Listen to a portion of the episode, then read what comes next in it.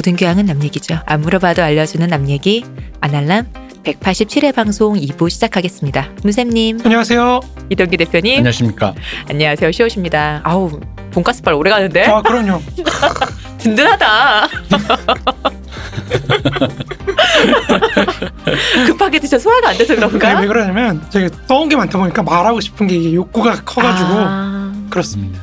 아 그러니까 저희가 오히려 이 지금 문세님이 이게 소화를 이게 제가 뭐한 예를 들어 열 페이지 있는데 네. 뭐 한 두 페이지밖에 못해서 지금 답답해하시잖아요. 어. 그럴 때는 오히려 생각을 좀 전환하셔야 돼요. 아 아직 오래오래 말할 수 있다. 여덟 페이지나 남았구나 이렇게나 말했는데도 아, 이제 왜 그러냐면 사실 들으시는 분들도 아, 이제 베른슈타인 나올 때 됐잖아요. 그지 않나요? 아이 뭐 뭐, 그분이야. 이렇게까지 안 나왔으면 이제 아무 상관없어요. 아, 그런 거야? 네, 무슨 상관이에요. 저, 죄송합니다. 대기 배우의 슬픔. 어, 그럼 누가 마르크스로 큰 힘을 대든지 그렇죠, 그렇죠. 억울하면 출세하지 억울하면 왜? 출세해야지. 아니 출세가 아니라 이럴 때는 거의 내가 보면 순번순인데 먼저 태어나도 네가 먼저 태어났어 맞아. 지금. 음, 그런 거지 뭐 어쩌겠어요. 그럼요. 우리 지금 아직 해결 얘기하고 있는데. 음. 그렇죠. 마르크스도 뒤야. 이미 늦었기 때문에 그분은 이제 아무 상관 없어요. 네 맞아요. 뭐, 약간 우리 관짝에 못 박는 것 네, 같아요. 약간 그런 건. 그러니까 뭐 천천히 하셔도 되고. 네. 음, 저희는 요즘에 아주 그냥 이 얘기를 하면서 음. 농담 따먹게 하는 게 재밌습니다. 음. 네. 혁명은 누가 한다? 어? 네, 갈 거야. 알았지? 이, 이, 이 언피시함. 아, 그 누가 어떤 분이 댓글을 그렇게 네. 다시더라고요. 뭐, 언피시한 듯 피시한 듯. 아, 그쵸. 피시하기 언피시하다. 어. 아, 피시하게 언피시한 듯. 맞아. 근데 요즘 너무 순한 맛이라고. 아, 그쵸. 옛날 네. 매운 맛 그리우시다고. 이제 빨간 한번. 옛날에 대표님 연상규 장난 아니었어요. 아, 그래요? 네. 아, 이게 그 이제 그 왜냐면 이제 옛날 얘기하고 이제 어떤 그 사리에 사리에 관련된 얘기를 하시니까 음. 제가 별로 이제 그런 걸 끼어들 틈이 없는데 그 역사에서 이제 그 피시하지 않은 부분은 제가 이제 보통 우리 방송에서는 지뢰를 먼저 밟아주는 스타일. 음. 그래서 지뢰를 제가 계속 밟아요 앞에서 굉장히 재밌거든요. 아, 저렇게 좋아서 하는 거거든요. 아주 재밌거든요. 못 되셨어. 그래서 그때 그때 아마 홍 작가님이 네. 대표님한테 붙였던 별명이 연상규예요. 혁명은 누가 한다? 조심해야 돼. 대표님이 제일 폭탄이에요. 음, 아니에요, 괜찮아요. 자, 음. 자기 거 자기가 삐하니까. 또 그래도 그 정도 이상은 또 있어요. 아, 그렇죠. 다행히. 어, 그렇죠. 그 증식머리는 있어서 그렇죠. 괜찮아요. 그렇죠. 내 강의 기각된 내 강의 혁명을 위해 내가 그 혁명의 불쏘시개가 되려 그랬더니 내가 불쏘시개 될 그러니까 거니까요. 본인이 불쏘시개가 음. 된다니까요. 안타깝네요. 여러분은 시호님 때문에 좋은 강의 하나 놓치셨습니다. 하나 아니고 뭐 많이 하려 그랬다면서요. 50회 하려고. 50회 하려고 3분짜리로 제가 소울 혁명반.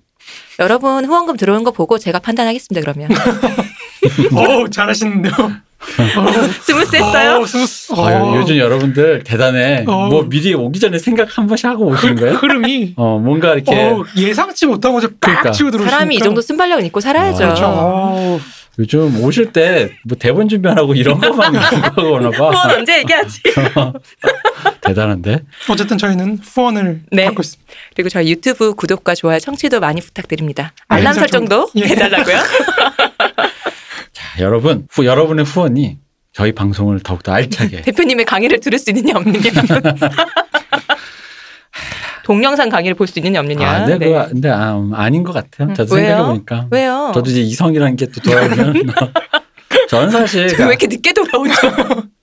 이게 다 개그 욕심에. 아, 또 그렇죠. 그런 욕심이 있구나. 그렇죠. 개그 욕심에. 그런 거. 개그 욕심, 어, 다 개그로 한 거예요. 혁명은 누가 한다? 뭐 없잖아. 허줬습니다. 웃기지 마요, 웃기지 마요. 개그로 하는 겁니다. 네. 자, 그럼 들어가 볼까요?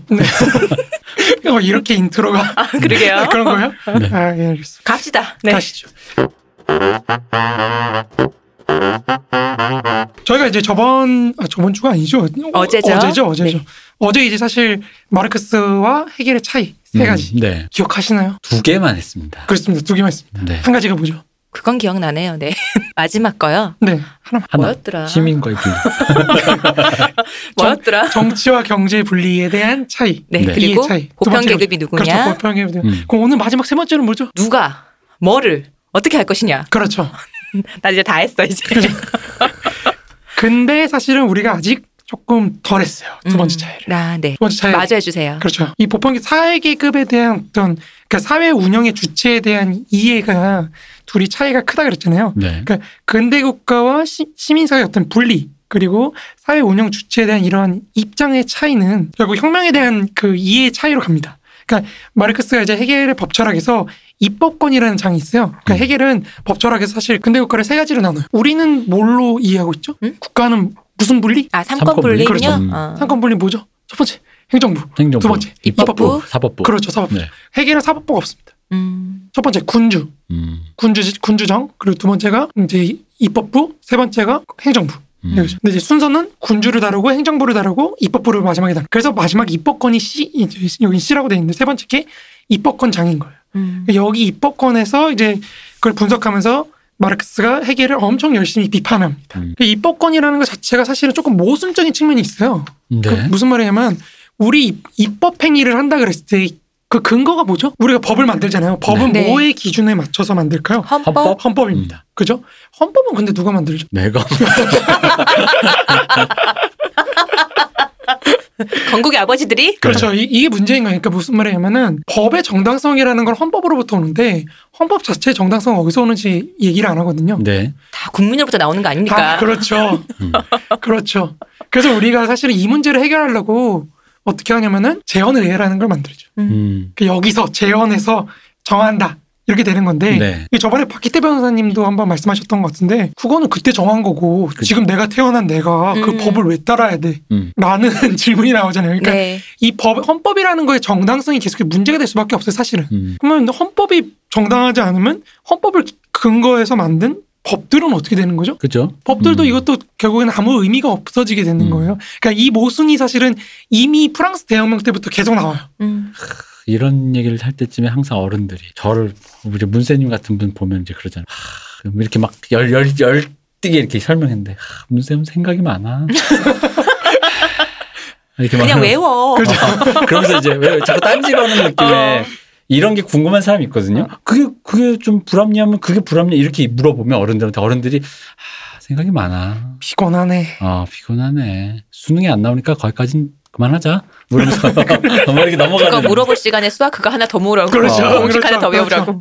그런 거죠. 아 왜냐면 이런 식의 질문이 저는 참 중요한 질문이라고 보는데 음. 제가 살면서도 많이 느낀 거죠. 이런 식의 질문을 항상 그 뭐랄까 이렇게 차단당해요. 아, 차단당하는 아. 쪽으로 이렇게 대화법, 교수법이 이루어지고 있거든요. 그거 그렇게까지 왜 근간을 흔드는 질문 있잖아요. 음. 근간을 흔드는 질문을 들어가는 게 진짜 주- 좋은 질문이라고 저는 보는데도 그러다 보니까 이렇게 말씀했을 때 우리끼리 정말 얘기하면서도 어느 순간 스쳐 지나가는 거예요. 우리 방송을 들을 사람들이 하, 생각이 많아.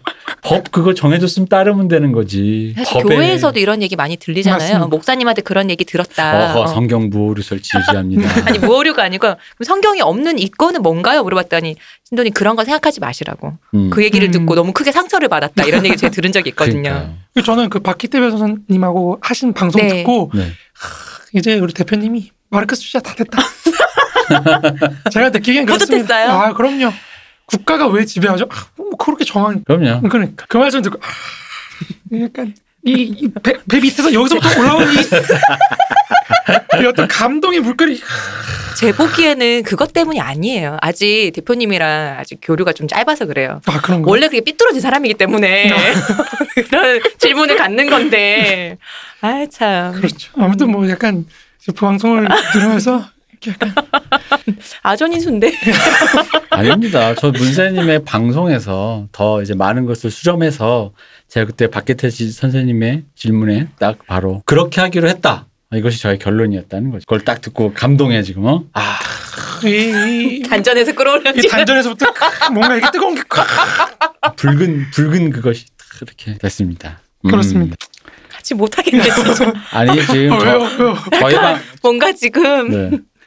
삐처리에서 무슨 알탕 이런 거 느낌이 막 진하게 막. 이게 저희 방송 듣고 제 생각에는 어디 가서 딱 그렇게 진짜 근원적인 질문에 대한 답을 딱 하셨을 것 같아요. 왕은 왜 왕인가? 국가는 왜 관상이 왕이 될 관상이라서. 내가 왕이 될 관상인가? 그럼요.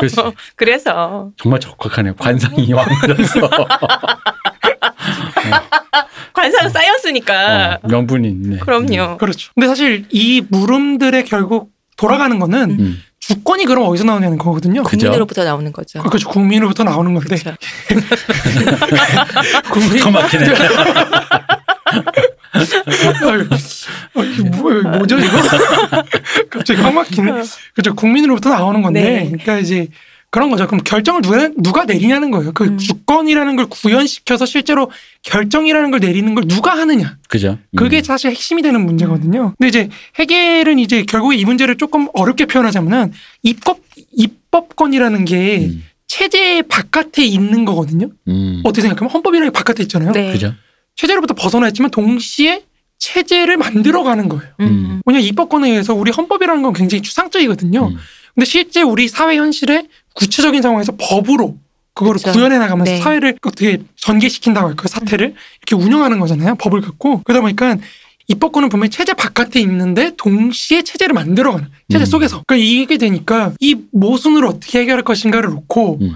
해결이 이제 답을 내놓는 거죠. 음. 그게 이 입법권장 처음에 부분이 나오는 겁니다. 이 부분이 제가 어렸을 때부터 계속 고- 저 머릿속에서 맨날 공회장 했던 그거랑 비슷, 비슷해요. 왜 우주는 팽창한다 그러잖아요. 음. 우주는 어느 공간에 있는 거지라는 느낌이 드는 거예요. 아, 그쵸. 맞아요. 네. 그래도 우주 우주라는 것 바깥에 그렇죠. 음. 바깥에 약간 그런 기분이 있잖아요. 음. 우주는 도대체 어느 공간에 있는 거지? 마치 그 말 팽창한다고 하니까 그 느낌이랑 정말 비슷해요. 그렇죠. 우주 바깥에서 우주 내부에 있는 질서를 조직한다. 그렇죠. 이런 거잖아요. 그럼 그렇지만 동시에 그것 자체가 우주라는 거를 규정한다는 거죠. 네. 구성하는. 음. 그러니까 이게 사실 그러면 법이라는 거는 체제 내부에도 있지만 외부에도 동시에 존재하는 거거든요. 음. 네. 이 모순을 해결을 어떻게 해석하냐면은 헌법이라는 거는 사실은 바깥에 있는 거잖아요. 그러면. 네. 근데 실제로 헌법이라는 건 바깥에 있기만 하면 추상적인 거예요.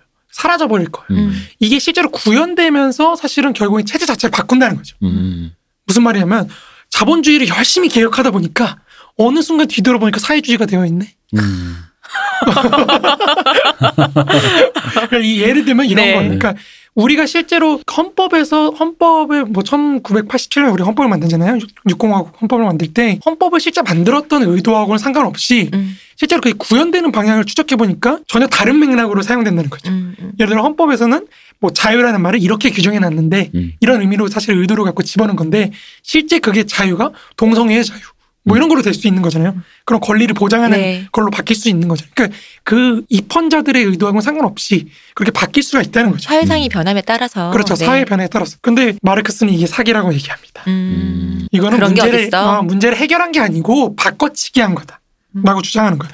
여전히 체제와 입법권의 대립은 계속 남아 있는 거예요. 음. 그쵸. 어, 그죠? 그죠? 네. 어, 예. 그죠? 왜냐면 사회가 그렇게 변했다고 한다면 사실은 입법권도 변해야 되거든요. 음. 체제라는 것도 변해야 되는 건데 변하지 않고 체제는 계속 고정시켜 놓으면서 입법권에 의해서 구현되는 이 과정만 바꾼다고 해서 음. 음. 문제가 해결되는가? 그렇지 않다는 거죠. 그쵸. 이 체제는 헌법은 계속 유지가 되는 거예요. 음. 육공화국 헌법은 음. 아무리 우리가 바뀌었다고 해도 그죠. 그러니까 말씀하신 딱 지금 방금 문세님이 말씀하신 그 동성애 관련된 게 제일 적합한 예일 것 같아요. 그러니까 어느 순간 동성애에 대한 자유를 아직 허하지 않는 지금 그 동성애 겨 합헌 그렇죠. 뭐그 결혼이라든지 결혼 이런 예를 것들. 근데 뭐 그거를 뭐 법이 정하다 안 정한 동성애 하는 건데 그쵸. 하고 싶은 사람 하는 건데 그 우리 사회는 그걸 정한다 안 정한다의 영역에서 아직도 머물고 있는데 그렇죠. 근데 말씀하신 게 그거잖아요. 그래서 동성애 어쨌든 뭐 동성애 결혼이 동성애 뭐, 뭐 결혼 동성 결혼. 동성 결혼 그게 합헌? 합헌이 된다고 치면 그거 하나는 그렇게 됐지만 또 자유를 다르게 해석할 수 있는 또 다른 무언가가 나올 수 있잖아요. 음. 그럼 그때서 또 우리 사회는 또 그거에 대한 사회의 이, 이 입헌의 이 소용돌이 속에서 그렇죠. 똑같은 걸 또 계속 계속 이거 하고 있는 거잖아요. 그렇죠. 그렇죠. 영원히 이 자유에 대한 해석만을 남겨둔 음. 채. 그렇죠. 음. 그러다 보니까 해, 해겔이 볼 때는 그러니까 마르크스가 볼 때는 해겔이 근대 국가 관료제를 유지시키려고 계속 그런다는 거예요. 음. 음. 이 사람은 이거 이 문제가 이 그러니까 체제와 입법권 사이의 모순이라는 이 괴리 자체가 네. 사실은 정치와 경제가 분리되어 있기 때문에 나타난다고 마르크스는 비판을 하는 겁니다. 음. 무슨 말이냐면 이게 분리되어 있어서 상부구조라는 형태로 정치가 고정돼 있으니까 경제 변화가 막 일어나도 얘는 계속 남아 있다는 거예요. 음. 그러니까 이거 둘 간의 모순이 계속 나타나는 거지. 만약에 사실 이 둘이 정치라는 게 경제를 계속 따라간다고 쳐보자고요. 그러면 여기서는 이런 문제가 나올 리가 없다는 거예요. 음. 왜? 이미 사회 변화에 따라서 체제는 변화됐을 거니까요. 인민한테 체제를 바꿀 수 있는 권리가 있는 겁니다. 주권은 국민한테 있는 거죠. 음. 그러니까 인민이 자기가 자기 생활에 맞춰서 체제를 바꾸면 되는 거예요. 근데 왜 안 바꾸냐는 거예요. 그거는 이제 관료제와 음. 근대 국가의 어떤 저런 전제적인 지배, 정치와 경제의 분리 이런 게 깔렸기 때문이라는 거죠. 그럼 말씀하시는 게 그 경제 생활이 저는 이제 약간 여기 한 가지 궁금한 게 네.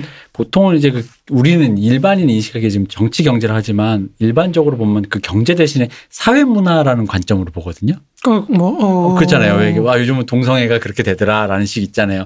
여성끼리도 같이 살 수 있고 결혼하지 않고 동반자로 살 수 약간 사회 문화적으로 보고 그 이제 위에 있는 그런 어떤 시스템이 그 뒤를 따라간다 느낌 보다 보니까 근데 그 부분을 경제로 말씀하시다 보니까 이거를 하나의 묶음으로 그냥 봐도 되는 건가요? 어쨌든 아니면 어, 묶음으로 볼 수도 있, 고 안 볼 수도 있는데 왜냐면 네. 동성애 예를 들어 동성혼이 지금 많이 문제가 되잖아요.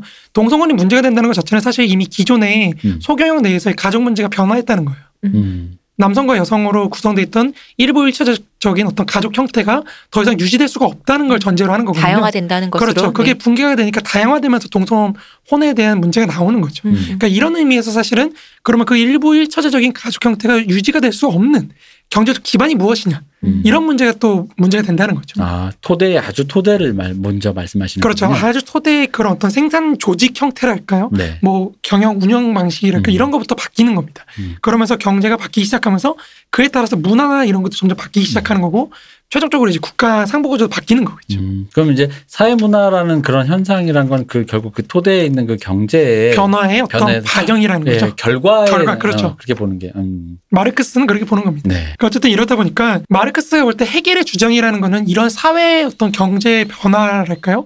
이런 것들을 국가 관료제와 법으로 고정시켜 놓으려는 듯한 느낌을 받는다는 거예요. 음. 그러면 뭐냐면은 결국 민주주의에 대한 억압이라는 거죠. 음. 그렇죠. 다양한 욕구를 억압하는 거거든요. 네. 틀 속에 집어넣는 거거든요. 음. 그러다 보니까 이 근대 국가가 보통 선거로부터 점점 멀어지는 거는 그래서 자동화된다 그랬잖아요. 더 이런 전제성을 강화시키고 더 사회를 고정화시켜 놓는 역할을 한다는 거죠. 음. 사회와 상호작용하면서 사회의 변화를 정치 체제에 반영시키는 게 아니라 오히려 사회가 경 국가에 종속돼서 끌려가는 음. 그런 상황을 해결이 지향했다고 보는 거예요. 음. 마르크스는 그걸 너무 부정적으로 본 거고 그럼 여기서 이제 세 번째 마지막 보통 선거권에 대한 이해 차이가 나오는 거죠 무슨 말이냐면 앞서 말했듯이 마르크스는 그러면 보통 선거권을 수단으로 삼아서 이걸 극복하자 그랬잖아요 네. 네. 그럼 여기서는 이제 해결은 계속해서 무의미해질 수밖에 없는 거지만 마르크스한테는 이것 자체가 개인이나 혹은 집단, 계급 이런 것들이 자신들의 이해관계나 이런 걸 직접적으로 반영시키는 수단으로 이해가 된다는 거죠. 음. 보통선거권의 의미 자체가. 그래서 이제 이 보통선거권에 따라서 사회체제가 자신의 이해관계나 이런 걸 반영시키려고 한다면 고정시키는 또 고정점을 없애야 된다는 거죠. 그게 바로 혁명입니다. 음. 아, 이 자꾸 저는 의도한 건 아닌데 이 방송 듣고 나 같은 생각 자꾸 하는 사람이 있을 것 같아. 자꾸 홍남기 부총리가 자꾸 생각이 나면서 어 뭐라고 막 이럴 것 같은. 이게 약간 느낌이 그 그런 류 관료제를 잘못 이해하면 되게 적폐스럽게 그렇죠. 그렇게 예, 이해할 수도 있죠. 묘사하고 있는 것 같아가지고. 근데 이게 그런 시스템의 한계점이라고 해야 돼. 그 우리는 사실 말씀 들어보면 해결적 세계관에 살고 있는 것 같긴 음. 한데 그게 종구에 가면 결국 국가의 결국 다른 모든 것이 종속되어 버리는 그런 걸 얘기하는 거죠. 그러니까 변화성이 거의 없고. 그렇죠. 네. 그러니까 변화성이 아까 말한 동성혼이나 이런 거에 있어서 그 변화성이나 그 구조들을 좀 따라가야 되는데 국가가 변해야 되는데 국가가 변하지 않고 오히려 어떤 의제로 뭐랄까 도출되지 못하는 그렇죠. 그런 상태. 그런 사람들이 이제 원자화된 개인돼서 국가 체제로부터 벗어나는 벗- 거죠? 벗어난 네. 그런 원자화된 개인들이 돼가지고 이제 뭉쳐서 한번 폭동이나 뭐 광란의 축제가 음. 벌어지는 거죠. 그러면서 근대국가 박살나고 뭐 이런 걸 이제 마르크스는 생각을 했던 거죠. 그러니까 이 보통 선거권에 따라서 그렇게 결정이 이루어진다는 거잖아요. 지금 네. 네. 자기 이해관계를 직접적으로 투영시켜서 의지와 이해관계를 투영시켜서 반영한다고 하는 거니까요. 그 말은 사실은 결정이라는 게 그런 보통 선거권에 기반해서 결정이라는 게 이루어져야 된다는 거를 음. 말한다는 거죠. 그런데 이 근대 사회에서 최종적인 결정은 누가 내릴까요? 해결에 따르면 입헌군주가 내립니다. 네. 그러니까 해결이 사실 얘기하고 싶었던 거는 뭐냐면은 계속 자동화된 시스템이라고 얘기하는 게 뭐냐면은 우리가 좀 예를 쉽게 한번 들어보자고요. 예를 들어서 뭐 애- 소득주도 성장론 음. 지금 많이 논란이 되고 네. 있잖아요. 그 소득주도 성장론이라는 게 자기도 나름대로 합리성이 있을 거예요. 음. 음. 그죠? 그런데 그거에 반대하는 입장도 나름대로 합리성이 있을 거란 말이에요. 네. 그리고 여기 합리성뿐만 있는 게 아니라 사회 각 계급들이나 이해관계자들의 그런 요구나 이런 것들도 다 반영돼 있겠죠. 음.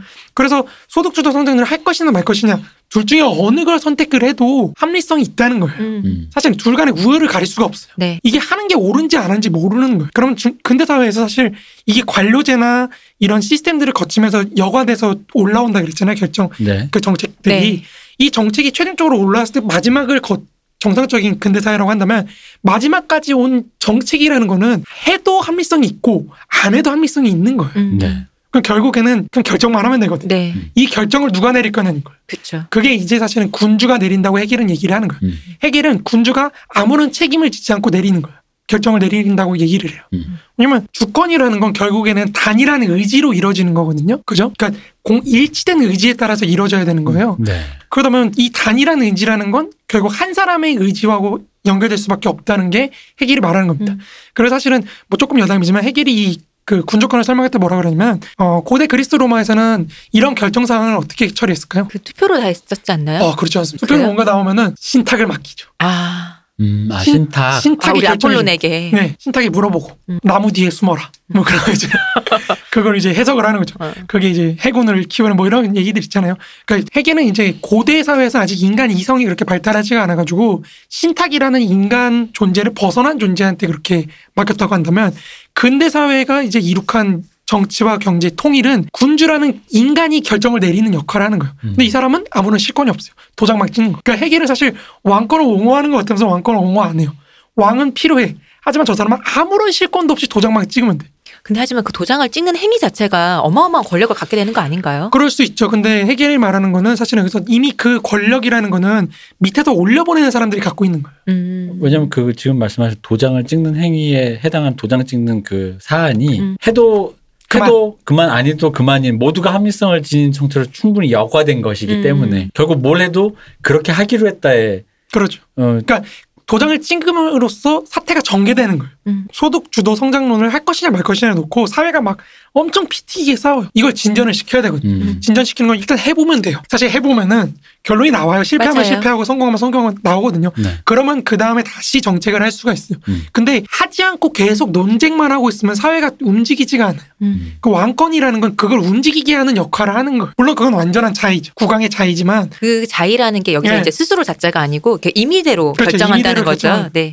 그걸 이제 마르크스가 엄청 비판하죠. 음. 너는 국가의 자의를 결국엔 옹호하는 거로. 음, 음. 좀 어쨌든 해겔의 말도 나름대로 합리성이 있죠. 그죠? 음, 그러니까 맞아요. 뭐 네. 그 소득주도 성장론 얘기 말씀하셨지만 뭐 최근에는 우리 코로나 사태 관련해서 왜 초창기 초- 초기 아, 네. 단계에서 왜 외국인의 입국을 막느냐 전면 금지하냐 마느냐 하고 논쟁이 있었잖아요. 네네. 사실 그것도 좀 비슷하다고 봐요. 그렇 그것도 합리성이 있었고 그렇죠. 전면 금지도 합리성이 있었는데 거기서 과연 무엇을 선택하느냐 뭐 그 결정을 내리는 게 중요하다는 거죠. 해겔이 음. 말하는 거. 그렇죠. 물론 우리는 공화정이기 때문에 해겔이 상정했던 거하고 좀 다르긴 하지만 네. 네. 어쨌든 해겔은 그런 결정을 내리는 것 자체가 굉장히 중요한 의미가 있다고 본 거예요. 근대 사회에서 사태가 진전되기 위해 전개가 되게 하려면. 근데 이제 마르크스는 그게 결국에 시호님이 말씀하신 것처럼 결정권자인 왕한테 결국에 권력을 주는 게 될 수밖에 없다고 음. 보는 거죠. 음. 마르크스는 국가의 자의를 굉장히 뭐랄까요 무제한적으로 허용하게 될 수 있는 계기를 나올 수도 음. 있다고 비판하는 거고 더 중요한 거는 사실은 그런 결정을 왜 굳이 왕이 내려야 되냐는 거예요. 그렇죠. 왜왕 혼자 내려야 되지? 해결은 단일한 의지가 구체적으로 구현되면 인간, 단일한 인간으로 나타난다고 얘기를 했는데 마르크스는 다수의 의지에 따라서도 단일하게 결정 내릴 수 있지. 우리 셋이 공동으로 결정 내리면 되잖아요. 음. 모두 합의해가지고 그죠? 만약에 얘 여기서 셋이서 합의를 했어요. 시호님하고 이, 이 대표님하고 저하고 합의를 해서 단일한 의지로 우리는 후원을 요청한다. 이렇게 뭐 결의를 냈단 말이에요. 거부한다. 어머나 안 되는데 이거. 근데 알고 봤더니 사실 여기서 분열의 계기가 이미 있었다고 쳐보죠. 그러니까 이런 것 자체가 사실은 이미 이해관계의 대립이 음. 잠재있기 때문에 그런 분열의 계기가 내재해 있다는 거죠. 마르크스는. 그러면은 무슨 말이냐 마르크스는 이 분열의 계기라는 건 계급의 계기 계급의 존재, 사적 소유권의 존재, 이거를 상정해 놓고 나서 그렇게 얘기하는 거기 때문에 그렇기 때문에 국왕의 지배라고 하는 1인의 지배가 성립한다고 한다면은 사적 소유권이 타파되고 그렇게 되면은 다수에 의한 결정이 이루어질 수가 있다는 거죠. 그것도 단일한 의지, 다수의 단일한 의지에 따라서 그런 다수의 단일한 의지는 우리가 소위 말해 정치라고 말하는 계급과 계급 간의 이해관계를 조종하는 행위가 아니라 사물에 대한 관리가 된다는 거죠. 이거를 그러니까 예를 들어서 A를 결정한다 그랬을 때 정말로 이 A를 이렇게 하는 게 가장 합리적인 것이냐라고 다수가 결정하게 된다는 거죠. 토의를 하고 음. 그거는 사물에 대한 관리로 넘어간다는 거죠. 이게 엥게스가 반듀링론에서 말했던 인간에 대한 인간의 지배가 끝나고 사물에 대한 관리로 넘어가는 그런 단계로 넘어간다는 그게 이제 마르크스와 엥게스가 이상향으로 그렸던 공화정의 모습인 거예요. 음. 근데 그 그런 합의점을 도출하기까지의 끊임없는 지체 상태가 생길 수가 있잖아요. 그렇죠. 그럴 수도 음. 있죠. 그러니까 그 부분에 대해서는 어떻게 거기서도 이제 사실 마르크스 엥게스는 결국에는 누군가 결정을 내려, 내리게 되면은 네. 그러니까 다수결 다수결로 내리게 되는 네. 거기서 이제 보통 선거권이 중요해지는 음. 겁니다. 음.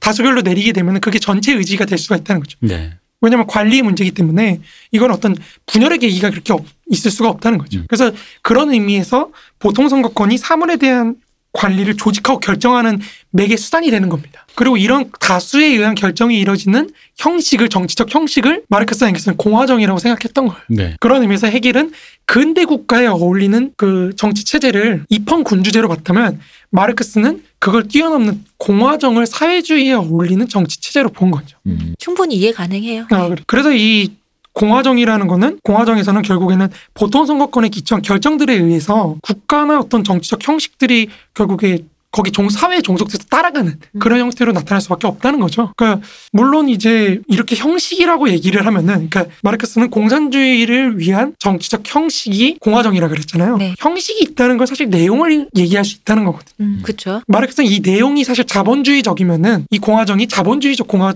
부르주아적 공화정으로 기능한다고 얘기를 해요. 이 내용까지 완전히 바꿔야 공화정이 진짜 공화정으로서 기능을 할 수가 있다고 보는 거죠. 그런 의미에서 프로이센 군주국이나 미국의 공화정이나 사실은 사적 소유권에 기반해 있다는 점에서 똑같다는 거죠. 음. 내용적으로 물론 미국의 공화정이 프로이센의 군주정보다는 훨씬 발전한 정치 체제라는 거죠. 형식적으로는 이미 사회주의로 넘어갔다 이렇게 볼 수 있다는 겁니다. 그러니까 인민의 자기 소외라고 하는 정치와 경제 분리 상태라고 하는 이 인간 소외, 이 인간 소외를 공화정을 달성한 곳에서는 어느 정도 형식적으로나마 일부분 극복을 한 상태인 거예요. 우리 한국이 지금 그런 상태인 겁니다. 네. 음. 우리는 한 발자국 이미 걸치고 있는 거예요. 그러니까 우리가 계속해서 얘기했던 것 같이 물론 이 공화정이라는 것도 우리가 뒤에서 다른 3유형에 따라서 같은 공화정이라 하더라도 사회주의에 다가가는 공화정이 음. 있고 사회주의로부터 멀어지는 공화정이 있는 거죠. 그러니까 이 공화정의 의미가 그래서 마르크스한테 이런 공동 결정을 어떻게 내릴 것인가 이런 차원에서 굉장히 중요하다는 점. 네. 그리고 마르크스는 이런 맥락에서 사실은 입헌군주제를 지지했던 해결과의 어떤 지적 대결을 통해서 공화정을 공산주의에 적합한 정치 체제로 인식을 하면서 이 내용과 형식이 괴리 이걸 어떻게 혁명으로 극복할 것인가 그리고 그 극복 과정에서 보통 선거권이라는 걸 어떻게 이용할 것인가 이거를 굉장히 고민했던 관점을 갖고 있다고 할 수 있다는 겁니다. 음. 여기서 이제 보통 선거권은 그러니까 이 괴리를 달성하기 위해서 기본적으로 달성해야 될 목표가 되는 거예요. 그런 의미에서 저는 마르크스하고 엥게스가 누구보다도 민주적인 사람이라고 사상가였다고 생각을 한다는 겁니다. 이 사람들이 보기에는 민주주의는 기본적으로 달성해야 되는 체제인 거예요. 민주주의를 달성하지 않으면 뒤에서 공화정 설명하면서 말씀드리겠지만 민주적 공화정에 도달하지 않으면 사회주의로 갈 수가 없어요. 그러니까 이런 의미에서 마르크스가 독재와 폭력 혁명이나 뭐 이런 거를 굉장히 막 뭐 선전 막 선전 선동하고 이런 음. 사람으로 많이 기억이 되지만 네. 그렇지 않다는 겁니다. 이론적인 의미에서 가장 근본적인 의미에서 보더라도 마르크스하고 엥게스는 민주적 공화정이라는 걸 굉장히 높게 평가하고 민주주의를 추구했던 사회 민주화를 추구했던 그런 민주주의 사상가라고 얘기할 수 있다는 거죠. 음. 여기 이거를 크, 옛날에 들었었어야 되는데. 우리 예, 때 어느 정도 옛날요? 아, 뭐 제가 한 제가 한 전두환 시절. 아, 왜냐면은 그 당시 이런 거였어요. 독재, 사회주의, 공산주의, 그리고 자본주의, 자유주의, 민주주의. 이게 같은 말이었어요. 아, 맞아요. 같은 그렇죠. 말이었어요. 음. 그래서 마르크스 얘기하면 독재 옹호. 그렇죠. 음, 그러니까 이건 그치. 안 돼. 뭐 이런 건데, 근데 음, 지금 말씀하신 거 보면 역시 그 아까도 우리 일부에서 얘기했던 레닌, 스탈린 이후에 약간 변질된 이미지가 좀 큰 것 같기도 하고, 마르크스는 어쨌든 간에 그 바꾸느냐보다는 바꿨을 때 그 어떤 시스템을 구축하느냐라는 거에 굉장히 좀 그렇죠. 그러니까 해겔이 정치와 경제 분리를 다른 데로 대의제라는 시스템으로 극복하고자 음. 했다면 마르크스는 그 대의제를 통한 시스템은 결국에 국가의 전제적 지배를 강화한다고 본 거고 네. 그러면 이제 이거를 어떻게 국가를 사회에 종속시킬 것인가 음. 이거를 굉장히 고민했던 거예요. 특히나 공화정이라는 형식을 통해서 음. 그렇게 이해하시면 되게 좋을 것 같아요.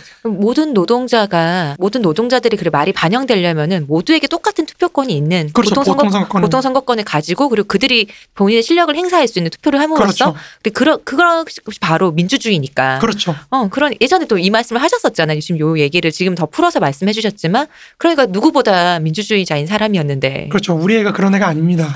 오해하지 마십시오. 우리 선생님 아니고요. 아, 무엄하다. 근데 이제 물론 그렇다 해서 마르크스가 폭력 혁명을 배제하는 거 아니에요. 우리가 그쵸. 소수자 혁명 다룰 건데 죽창도 죽창이지만 그렇죠. 어, 죽창이 중요하지만 뭐 죽창, 죽창, 저, 말- 속갯말이 말- 나오는데. 본심이 네. 근데 아무튼 이 죽창 아, 죽창이 이 폭력이 중요한데 그러니까 적어도 해겔이 말하는 입헌군주 정을 공화정으로 바꿀 때는 사실 폭력이 쓰- 사용될 수밖에 없다는 거죠. 음. 음. 그러니까 마르크스가 사실 영국에 대해서 영국 같은 곳에서는 사실 평화롭게 혁명이 진행될 수 있다고 얘기를 하거든요. 근데 그건 뭐냐면은 좀 이유가 웃겨요. 뭐냐면 그 영국의 지배계급들은 되게 현명한 애들이라서 어. 어, 이번에 5G 불태우는 거 보셨어야 되는 건데 기지국 불타는 거 봤을 때 그런 말씀 안 하실 텐데. 얘네는 사회 변동에 맞춰서 자기 스스로 권력을 놓을 줄 아는 애들이기 때문에 아마 뭐 알아서 퇴위하지 않을까요? 그러니까 이런 식으로 말을 하거든요. 영국은 그땐 참 우러러 보여준 나라였네요. 그렇죠. 진짜. 선진국인 그 음. 자본주의 뭐 최선진국 네. 아닙니까? 하나밖에 음. 없는 선진국이라 그랬네요, 진짜. 그렇죠. 그래서 이제 어쨌든 폭력이 사용될 수밖에 없지만 군주정을 전복시킨다는 의미에서는 사실 공화정만 달성되면 그 다음부터는 이제 뭐좀더 굳이 예, 어. 굳이 뭐 그럴 필요가 없다는. 그런 의미에서 마르크스한테 주- 중요한 추상적인 개념은 보통 선거권.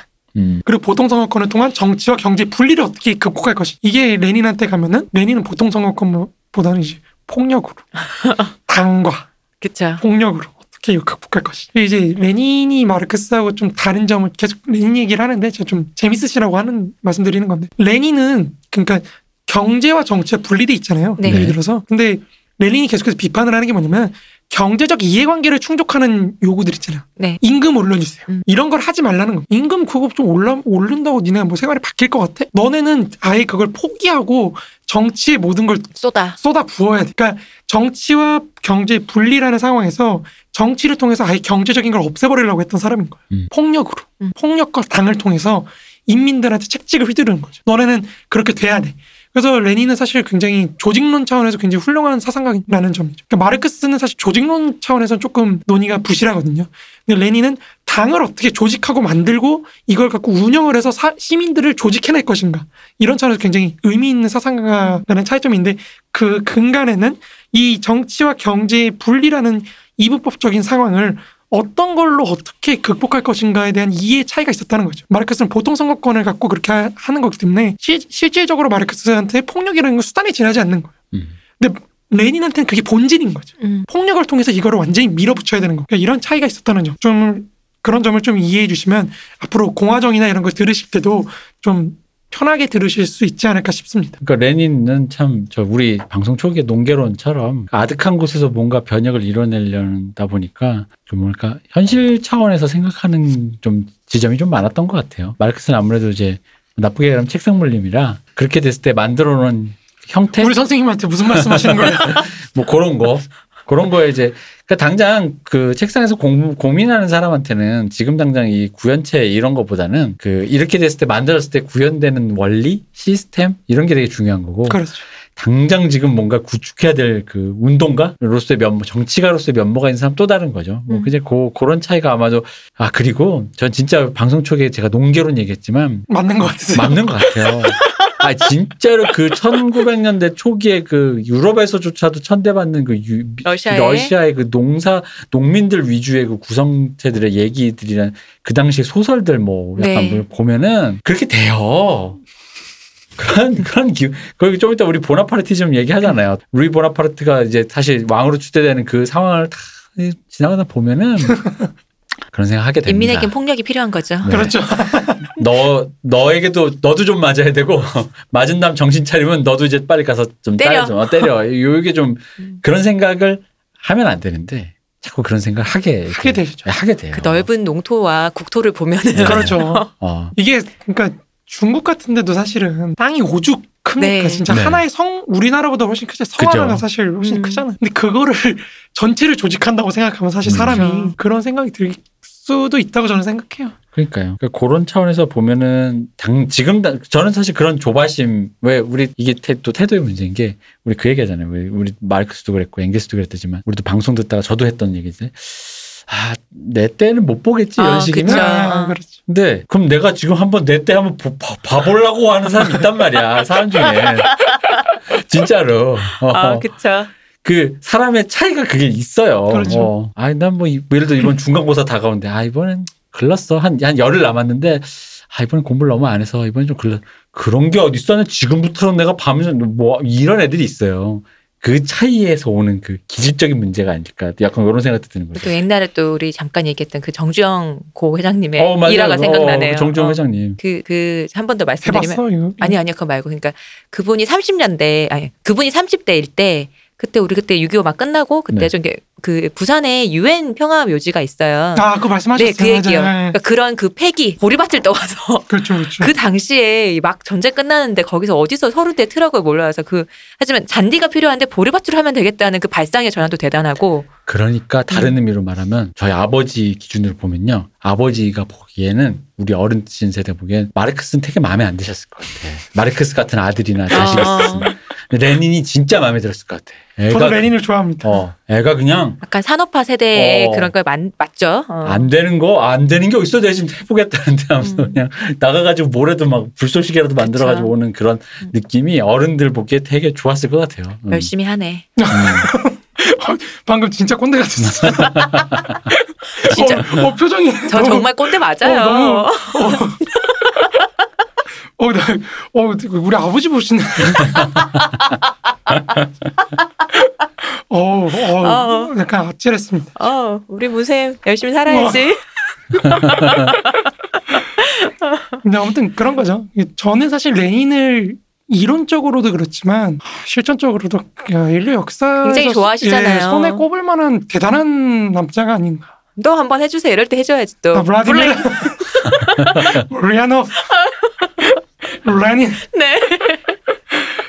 이제 뭐, 저 근데 그러니까 제가 레닌을 좋아하는 건 사실은 좀 그 감정적으로 좀 이입하는 게 좀 있어요. 그러니까 무슨 음. 말이냐면은 레닌, 그러니까 러시아라는 국가는 사실은 어느 정도는 서구화돼 있으면서 동시에 동양적이라는 아, 그쵸. 음. 네. 비난을 받는 곳이거든요. 그러니까 이 사회에서 이 동양적인 특성을 갖고 어떻게 서구로 오히려 이 동양 특성을 뒤집어서 음. 정체성의 징표였던 이 동양적 특성을 선진적인 어떤 사회주의로 가는 그걸로 바꿀 것이냐 이걸 고민했던 정말 굉장히 아, 저는 그런 거 보면 아, 정치는 이래야 되지 않나 그런 생각을 많이 해요. 음. 어떤 유럽의 주도국들에게 그 받았던 서름 있잖아요. 그걸 우리 러시아가 해보이겠어라는 아, 그렇죠. 어, 그럼. 그런 마음이 있었던 그러니까 것 같아요. 제가 볼 때 레닌이 집권할 수 있었던 거는 뭐 이런 말씀드리면 좀 그럴지 모르 너무 좀 찬양하는 거 아니면 이렇게 할 수 있겠지만 레닌은 사회주의 혁명이라는 인류사 전체의 발전 방향뿐만 아니라 그 발전 방향과 음. 러시아 민족의 발전 방향을 일치시킨 거예요. 자기 음. 역사 담론 속에서 정치 담론 속에서 그러 그거를 그리고 실제로 구현을 시켜냈으니 음. 이 사람이 얼마나 위대한 사람입니까? 박정희의 경제 발전, 아, 아, 그때 우리 민족 정신도 같이 그렇죠. 했잖아요. 어, 어. 우리 민족의 방향과 새마을 운동하면서. 그렇죠. 새마을 어, 운동 그쵸. 어르신들은 이렇게 생각합니다. 아니 박정 그러니까 박정희도 제가 혹시 안 하려면서 박정희 관련 방송을 할지 모르겠지만 할 거예요. 그 제가 사실 책을 추천드렸거든요. 네, 저한테. 네. 근데 박정희도 사실 굉장히 사고 체계가 체계화된 사람이에요. 이이 사람 우익 본인 속에 체계가 있는 거죠. 그렇죠. 어. 본인이 그거를 뭐 이 사람이 이론가는 아니잖아요. 네. 군인이잖아요. 음. 음. 그죠. 군바리를 이 삐처리. 근데 근데 이 사람이 나름대로 그게 다 논리가 있는 거거든요. 음. 그러니까 자기 개인의 개인의 자조라는 거에서부터 자기 스스로 돕는다. 네, 네. 자기가 자립하는 거에서부터 자립 자조 자주 그리고 이제 그게 그러니까 가는 동의를 거거든요. 하든 말든 상관없이 본인에게는 그 논리가 있었잖아요. 그렇죠. 그 어, 논리가 체계화돼 있- 있었잖아요. 그리고 사실 박정희는 아, 저는 정말 사실 경악하는데요. 이 사람은 선진국이라는 담론도 되게 뚜렷하게 갖고 있어요. 음. 박정희한테 선진국은 뭘까요? 아메리카. 아 그런 게 아니. 그렇게 뭔가 어떤 어떤 이상인데 아. 국가 이런 게 있으면 안 되는 거예요. 음. 맞아. 자기가 가치를 갖고 있어야 되는 거예요. 맞아. 박정희 뭐 가치는 아니죠 사실. 박정희가 선진국이라고 생각했던 건 뭐냐 수출을 많이 하는 나라. 음. 그러니까 박정희는 수출을 기준으로 후진국, 중진국, 선진국을 나눠서 음. 선진국 수준의 수출을 할 수 있게 되면 한국이 그때부터 복지국가 할 수 있다고 얘기를 해요. 실제로. 어, 근데 그 우리가 지난 시간에 들었던 거랑 너무 일맥상통하는데요. 지난 시간에도 우리가 자본주의에서 세계화가 됐을 때 세계 자본주의가 막상 해봤더니 수출하는 나라, 나라들끼리 만 어, 그렇죠. 수출한다 그렇죠. 그렇죠. 그럼 우리가 그 대열에 껴야 된다는 얘기랑 같은 맞습니다. 얘기잖아요. 맞습니다. 예. 그 박정희는 그거에 따라서 경제 정책도 모든 걸 다 설정을 하거든요. 음. 그래서 돈 빌려주고 한 거잖아. 지난주에 그렇죠. 얘기했듯이 그렇죠. 수출 많이 한 순서대로. 그러니까 사실은 이 사람이 18년 동안 집권하면서 굉장히 일관된 음. 정책이나 이런 게 나올 수 있었던 거거든요. 이게 박정희 찬양하는 거 아닙니다, 여러분. 그냥 그랬다고요. 네. 그러한 일이 있었다. 근데 우리가 그걸 이해를 하면은 사실 김대중에 대한 이해도 깊어지는 거예요. 네. 김대중은 사실은 정말 저는 사실 한국 정치인 중에서 정치가라고 부를 수 있는 사람은 김대중밖에 없다고 생각하거든요. 음. 김대중 정도 되는 사람이어야지 진짜 정치가라는 이름이 붙을 만한 그런 음. 위대한 인물이라고 생각하는데 김대중은 사실 박정희하고 지적인 대결을 하면서 체제를 어떻게 이끌어갈 것인가에 대한 그 깊이 있는 사고를 하거든요. 나는 박정희는 한국식 민주주의라는 걸 통해서 어떻게 선진국 복지국가로 이끌어갈 것이냐 권위주의를 통해서 네. 그거를 고민했다면 김대중은 민주주의 민주공화정을 통해서 어떻게 그걸 달성할 것인가를 고민했던 사람이거든요. 음. 특히나 박정희가 다소 그 경제기획원이라는 해결과 마르크스가 아, 네. 똑같은 거예요. 여기서도 네. 박정희가 국가를 중심으로 사회를 이끌고 나갈 생각을 했다면 김대중은 사회를 통해서 국가를 어떻게 이끌고 나갈 것인가를 고민했던 사람인 거예요. 음. 이 사람이 말년에 했던 정권 집- 정권을 잡아서 표어로 내세웠던 시장 경제와 민주주의의 병행 발전이라는 그 담론도 사실 그거를 고민을 한 거예요. 음. 이분은 시장 경제의 발전을 발전이 어떻게 민주주의랑 연결될 수 있는지, 민주주의의 발전이 시장 경제에 어떻게 영향을 줄 수 있는지 이거 같이 엮어서 들어가는 거거든요.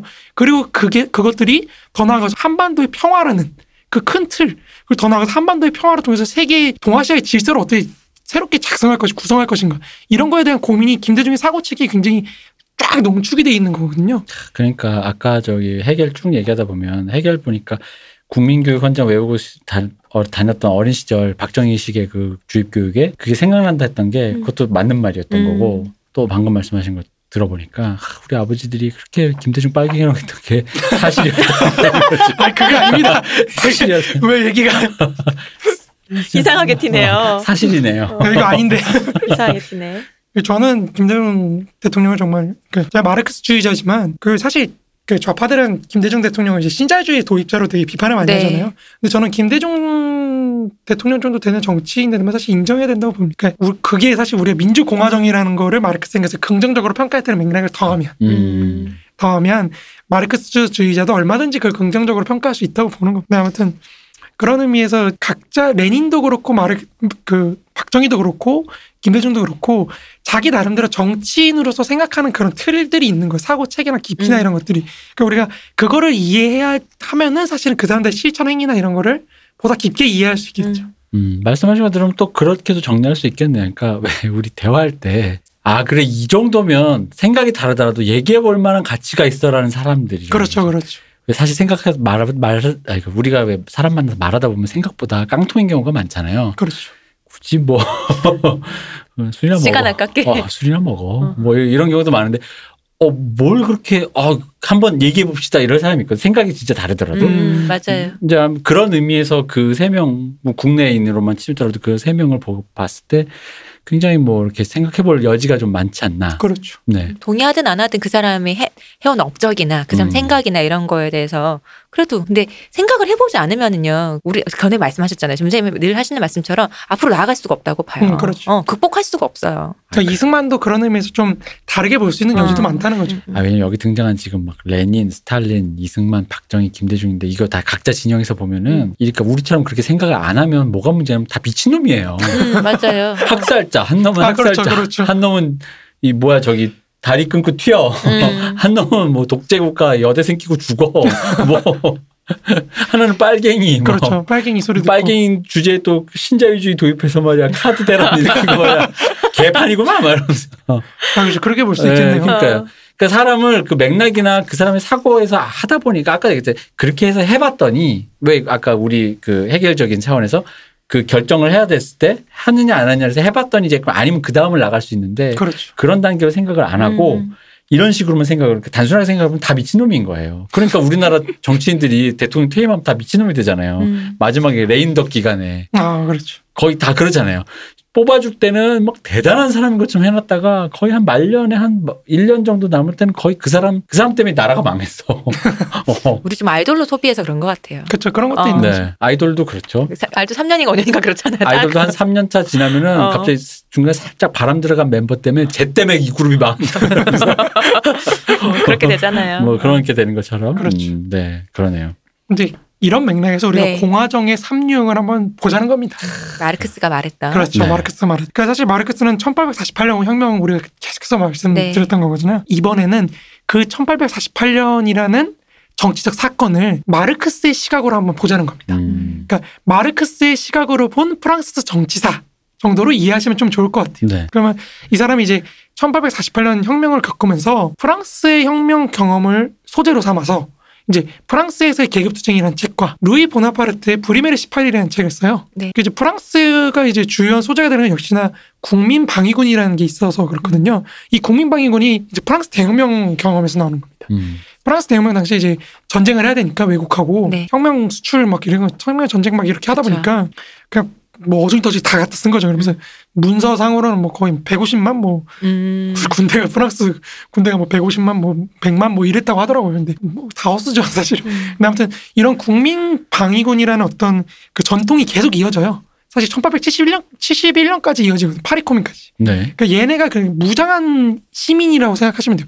우리 로 치면 예비군, 자경단 예비 어, 자경단이자 약간 예비군이면서도 약간 뭐랄까 민방위고 민방위고 뭐 네. 이런 음. 이런 거라 가지고 그러니까 이 사람들이 사실은 무장해서 실제로 전쟁을 할 수 있는 애들 그리고 군대도 협박할 수 있는 그런 무력을 지닌 집단들이라서 이 무력을 지닌 집단 덕분에 사실은 혁명이 굉장히 끝까지 밀고 나갈 수 있는 상황이 되는 거예요. 왜냐면 네. 프롤레타리아트 계급이 장악하고 있는 국민방위군이 그 무력을 이용해서 그쵸. 네. 프롤레타리아트를 무장을 시켜가지고 막 끌고 가는 거예요 사태를. 음. 너네 안 해? 총 한번 맞아볼래? 뭐 이렇게 되면서 밀고 가는 거. 그러니까 이런 맥락에서 이제 엥겔스가 프랑스라는 나라는 다른 곳에 비해서 역사적인 어떤 계급 투쟁들이 매번 어떤 결말에 도달할 때까지 진전된 곳이고 이 계급 투쟁이 전개되고 그 결과가 요약된 어떤 변화무쌍한 정치 형태들이 가장 선명하게 드러난 곳이라고 이제 얘기를 했던 겁니다. 음. 그러니까 짧게 사례들이 이렇게 한번 어쨌든 끝까지 한번 쫙 이렇게 그렇죠. 사고 실험이 실제로 그렇죠. 이루어졌다 이런 그렇죠. 거죠. 실제로 네. 정치적 투쟁을 통해서 네. 프롤레타리아트가 잡으면은 진짜 다 죽을 때까지 한번 끝까지 가보고 음. 뿌띠가 잡으면 뿌띠도 한번 죽을 때까지 가보는 거고 부르자가 잡으면 부르자도 죽을 때까지 한번 가보. 실제로 뭐그 원고 보셔서 알겠지만 다, 다 죽어나잖아요. 네. 차례로. 마르크스 되게 좋았을 것 같아요. 아니 보면서 그쵸. 보는 네. 그러니까 우울하면서도 좋은 거예요. 왜냐면 사례가 생기잖아요. 아 그렇죠. 어. 공부할 사례가 생기는 어, 건 이게 연구자로서 사실 사람이 학살되고 죽고 이런 건 되게 비극이지만 하지만 내가 생각했던 거를 실현하는 데가 있어. 그런데 그거 그럼 또 이제 되게 좋은 사례잖아요. 그렇죠. 근데 뭐 이 방송에서 이제 문세님 설명해 주신 이 부분의 역사 부분 얘기는 들으시면 저는 이런 감상을 받았습니다. 이게 그 여우가 사람이 못 되는 그 어, 원리 그렇죠. 구미호가 사람이 못 되는 이유 있잖아요. 하루를 못 참아서. 그 딱 그 어 뭔가 그거밖에 못 느꼈어요. 이 모든 것이 이 모든 계급이 자기의 이익 관계를 대변하는 부르주아든 뿌띠 부르주아든 왕당파든 프롤레타든 결국은 다 그 뭐라지 무리수 음. 그렇죠. 무리수. 무리수 를 두는데 음. 이 무리수를 두는 계기가 결국은 그거예요. 그 하루를 못 참아. 그렇죠. 자기 욕심에. 네. 음. 이 모든 역사가. 선생님 얼굴 착잡해지셨어. 보다가 아 이게 역시 구미호는 왜 사람이 못 됐는가라는 게 이 프랑스 역사 정성이 너무 잘생겼어. 어, 그렇죠. 사람 못 되죠. 그렇습니다. 어쨌든 그래서 네. 이 프랑스의 이 사실 1848년부터 51년까지의 역사 3년이거든요. 네. 그 3년 동안에 음. 별일이 다 일어났는데 우리 그러니까요. 원고로 보셨겠지만 네. 프롤레타리아가 잡았다가 어. 쫓겨났다가 다시 또 푸- 뿌띠가 잡았다가 쫓겨났다가 부르주아가 잡았다 얘네도 쫓겨나고 보나파르티즘이 탁 들어서면서 끝나는 거. 음. 매일매일이 얼마나 불안했을까요? 그렇죠. 실제로 어, 뭐 네. 그런 거죠. 하루하루가. 게다가 이 당시엔 어째 무력을 잡았다는 게 기본이니까 그쵸. 정말 음. 그거죠. 잘못 소요사태 휘말리면 그냥 죽는 거니까. 그렇죠. 그러니까 그런 거 이제 그런 거를 면밀하게 추적을 하면서 이 사람이 두 저작을 쓴 겁니다. 음. 음. 근데 거의 동일해 사실 쓰는 다루는 기간도 거의 동일하고요. 쓴 시기도 거의 비슷해요. 근데 왜 두 권이 나온 건가요? 어 왜냐면요 계급 투쟁에서는 보나파르트가 아직 쿠데타를 안 일으켜요. 음. 안 일으켜요. 그리고 보나 프리메르에서는 이제 쿠데타를 일으키고 나서 이제 쓰는 겁니다. 음. 그러니까 결말이 나온 뒤에 쓴 것과 아직 결말이 진행 중인 거. 음. 뭐좀 이렇게 생각하시면 좀 편하지 않을까요? 그러니까 이 점에서 사실은 좀 다른 측면이 있긴 하지만 그렇다고 해서 서로 완전히 다른 저작은 아니에요. 네. 그러니까 무슨 말이냐면 사건을 평가하는 기준들이 서로 다르거든요. 음. 브리메르 18위는 사실 평가하는 기준이 정치 체제의 변화에 따라서 그러니까 음. 공화정이 어떻게 변해가느냐에 따라서 사건의 전개를 서술한다고 한 시기를 나눠서 음. 전개를 한다고 한다면 계급 투쟁은 사건의 중요성에 따라서 음. 의미를 바꿉니다. 네. 그러니까 이 사건이 지니고 있는 어떤 계급적 성격 이런 게 어떻게 달라지는가에 따라서 이제 기준을 음. 나누거든요. 그러다 보니까 이 두 사상 두 사상가래 두 저작이 서로 사실 보완해 줄 수 있는 음. 그런 저작이라는 거죠. 정치 체제가 바뀌는 계급적 성격이나 이런 것들을 서로 계급 투쟁이 보여주고 음. 브리메르는 그런 계급 투쟁 계급 투쟁에서 나타났던 정치적 사건들이 어떻게 정치 체제를 변화시켰는지 뭐 이런 걸 보여준다는 거죠. 예를 들어서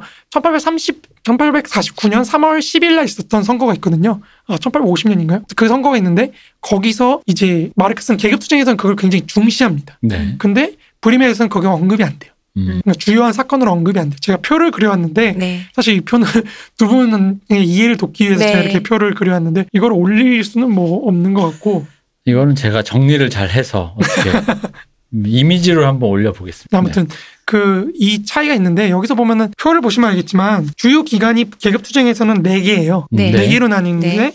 이제 브리메르에서는 세 개, 네. 삼기로 나눠지거든요. 물론 그 입헌적 공화정 내에서 부르주아 의회 독재라는 또 파트가 있긴 한데 이거 사실 입헌적 의회입니다. 음. 그냥 아, 입헌적 공화정입니다. 음, 음. 그러니까 크게 말해서 크게 말해서 세 가지가 있는 거. 그리고 이 공화정들이 전복되는 형태가 계급 투쟁에서 나눠진 네 가지 기준들 1, 2, 3, 4기로 나누는 네 가지 사건들에 의해서 바뀌는 거. 그러니까 이런 식으로 이제 돼 있기 때문에 근데 이게 좀 이해하기가 어려요. 지금 방송 들으시는 분들 여기서 갑자기 이게 뭔 소리야라고 하실 가능성이 높습니다. 공화정 얘기한다더니 갑자기 그렇죠. 어. 그래서 이제 한번 쉬어가는 타임으로 프랑스 정치사를 한번 쭉 살짝 개괄하는 걸로. 아 좋습니다. 드디어. 제가 브리메르 18일에서 18일 표를 뭐 못 보셨지만 여기선 제가 전에도 얘기 말씀드렸잖아요. 공화정에 3유형이 있다고. 첫 네. 번째가 입헌적 공화정, 두 번째가 민주적 공화정, 세 번째가 이제 사회적 공화정인데 음. 사실 입헌적 공화정과 민주적 공화정이라는 거는 부르주아 공화정으로 묶여요. 음. 마르크스가 볼 때. 그러니까 같은 공화정 내에서 이제 유형적 차이라고 생각하시면 될 것 같은데 이게 이제 마르크스와 엥게스가 파악하는 공화정의 3유형인 거죠. 음. 근데 여기서 사회적 공화정이 사실은 민주적 공화정을 거쳐서 입헌적 공화정으로 가는 방향은 굉장히 부정적인 방향입니다. 음. 점점 민주주의가 축소되고 네. 나중에 보통 선거권마저 폐지되는 상태까지 이르는 그렇게 근대 국가가 가지고 있는 어떤 민주적인 대표성이랄까요? 이런 게 최선을 줄어드니까 결국에 보나파르트에 의한 쿠데타가 성공할 수 있었던 겁니다. 그러니까 그런 의미에서 이제 공화정의 3령을 나눈 건데 일단 사회적 공화정은 사실 제가 여기 글에도 썼지만 원고에도 썼지만 마르크스 책 자체에서도 그냥 사회적 공화정이라고 나오지 않아요. 음. 뭐냐면 사회적의 따옴표가 있습니다. 음. 왜 사회적을 왜 강조를 했을까요? 그러니까 이거는 무슨 말이냐면 마르크스가 볼 때 이 사회적 공화정은 1848년 당시에 사회적 공화정이라는 거는 진정한 의미에서 사회적 공화정이 아니라는 거예요. 음. 그거는 이제 우리가 맨 뒤에서 다룰 프롤레타리아트 독재를 다루면서 다룰 프랑스 내전에 나오는 그 파리 코뮌이 마르크스가 볼 땐 진정한 의미의 사회적 공화정이고 여기 1848년 당시에 이제 사회적 공화정이라는 거는 부르주아적 공화정이 같이 병존하고 있는 그런 의미에서 아직 불완전한 형태의 사회적 공화정이라는 겁니다. 음. 그 전에 프랑스 역사를 보면은 7월혁명이라는 걸 통해서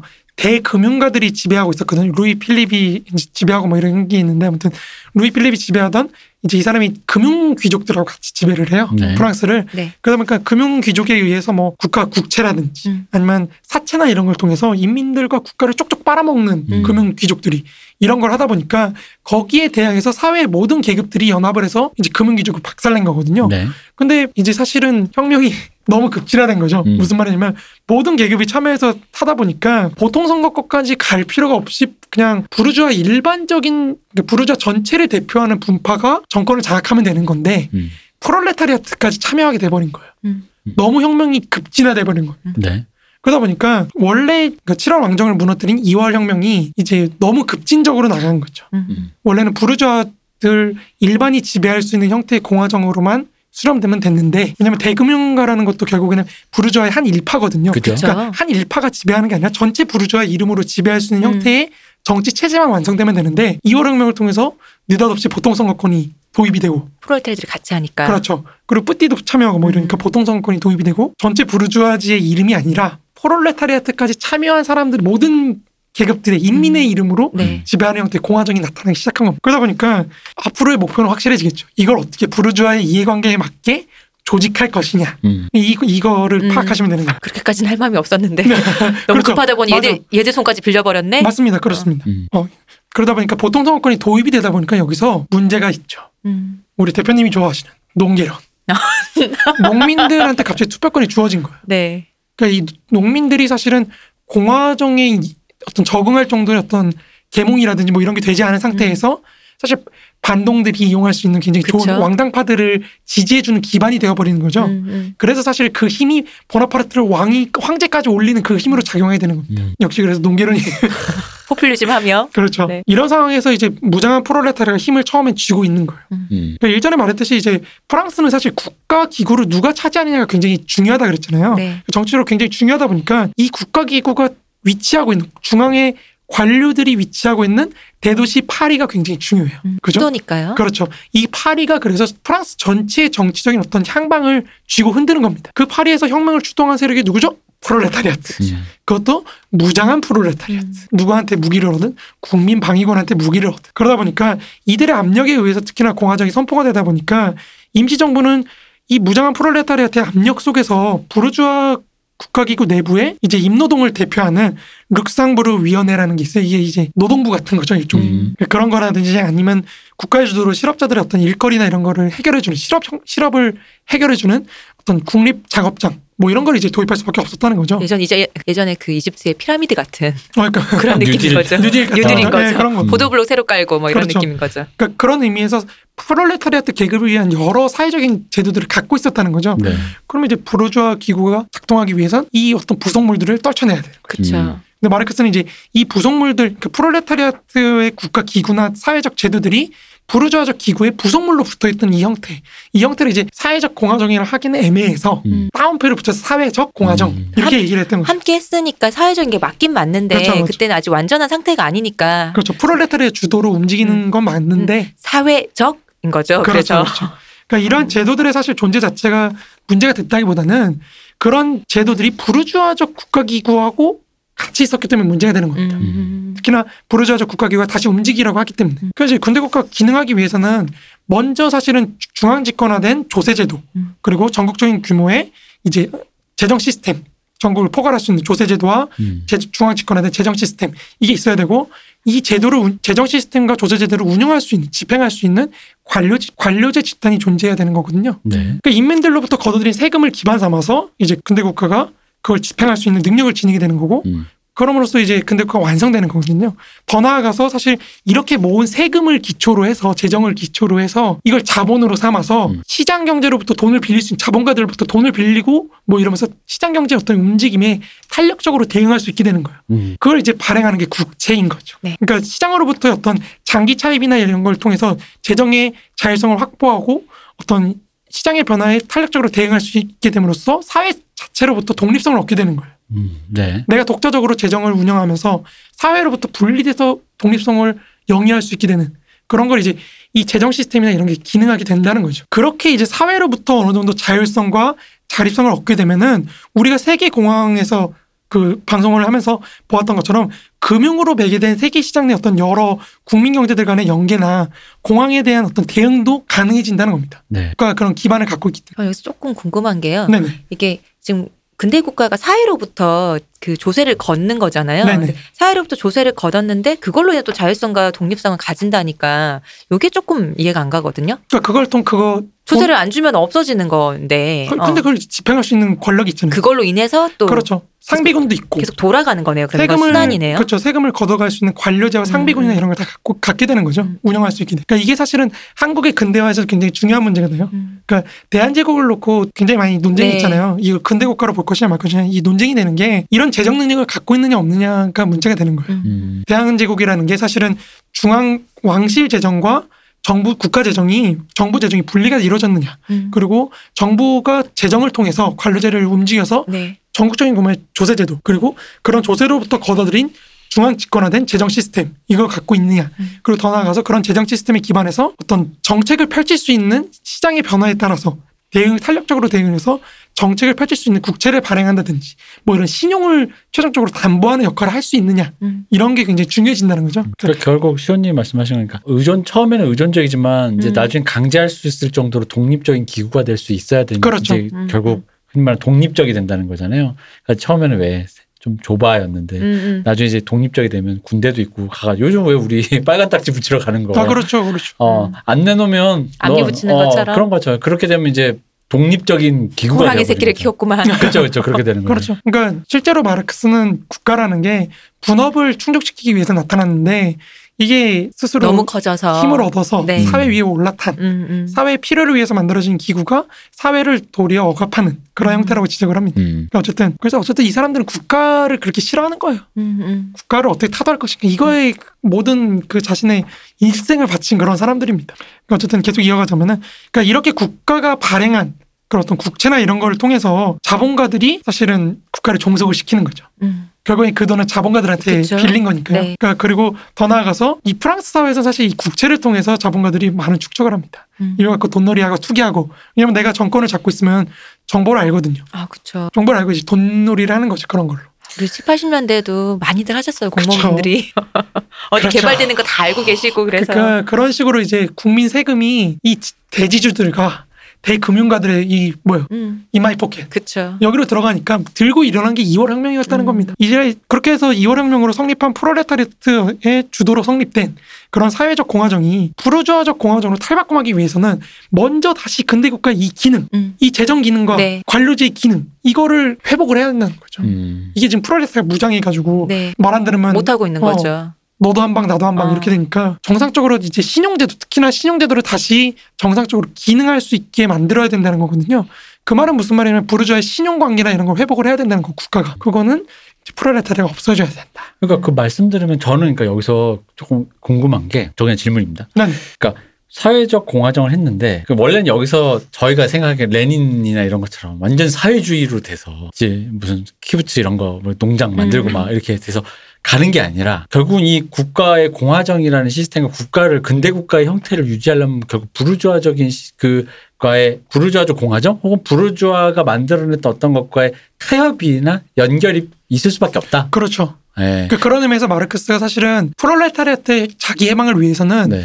부르주아적 국가 기구 네. 이거를 파괴해야 된다고 얘기를 하는 거예요. 그러니까 이게 결국 그러면 결국 모순적이잖아요. 그러니까 기껏 해놨는데 다시 반동적으로 뒤로 백 롤백 한다는 얘기처럼 들리거든요. 어 그러니까 여기서 뭐냐면은 뒤에가 우리가 다수혁명 설명업서 말씀드리겠지만 네. 결국엔 근대 국가라는 것도 계속 말씀드리지만 마르크스 앵게스가 보기에는 분업의 한 형태거든요. 네. 그럼 이 분업을 할 필요가 없어지면 근대 국가는 더 이상 기능할 필요가 없어지겠죠. 음. 그 분업을 이제 대경영 그 음. 노동자들의 조직된 힘으로 이제 대체할 수 있게 되면은 음. 국가가 더 이상 필요가 없어지는 거죠. 아. 마르크스 앵게스가 보기에는. 근데 현재 당시에는 대경영 상태가 아니니 그럼 분업의 다 분업의 의미로서 부르주아와 손을 잡을 수밖에 없다. 그렇죠. 그런 의미가 되는 거죠. 네. 그러니까 그, 그 국가가 분업을 하는 할 이유가 있다는 거죠. 네. 존재할 이유가 있다는 음, 거죠. 그러니까요.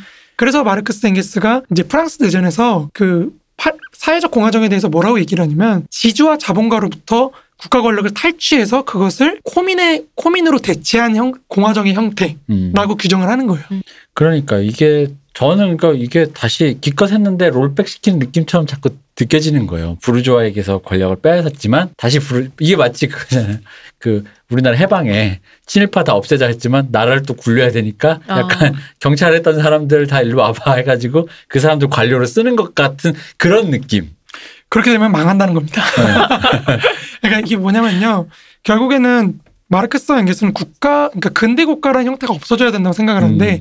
이렇게 되면 사람들이 오해를 하죠. 그럼 중앙 집권화도 다 없어지고 이런 건가? 근데 그게 아니라 마르크스하고 앵게스는 앵게스가 말하는 국가의 사멸이라는 게 음. 이런 분업 형태로 존재하는 국가를 없애자는 거예요. 네, 그러니까 그러니까 이 음. 틀거리를 틀 자체를 부수지 않는 한 지금 말씀하신 이- 이 지금 우리가 설명해야 될 사회적 공화정을 했는데 기껏 했더니 다시 부르주아 공화정의 그 기능을 회복하기 위해서 뭔가 손을 잡거나 이렇게 한다라는 것들이 그 그러니까 결국 이게 그 시스템의 한계를 그대로 여실없이 보여주는 도출을 그렇죠. 해야 되는 거고 그래서 마르크스가 여기서는 사회적 공화정이 진정한 의미가 아니라고 얘기를 음. 하는 거예요. 그러니까 결국 그 한계만을 노출 오히려 더 잘 보여주는 사건인 것이 된 것이고 이걸 통해서 우리는 국가에 대한 기능을 한 번 더더 심도 있게 고민해 볼 여지가 그 제공해 주는 거 되겠네요. 그렇죠.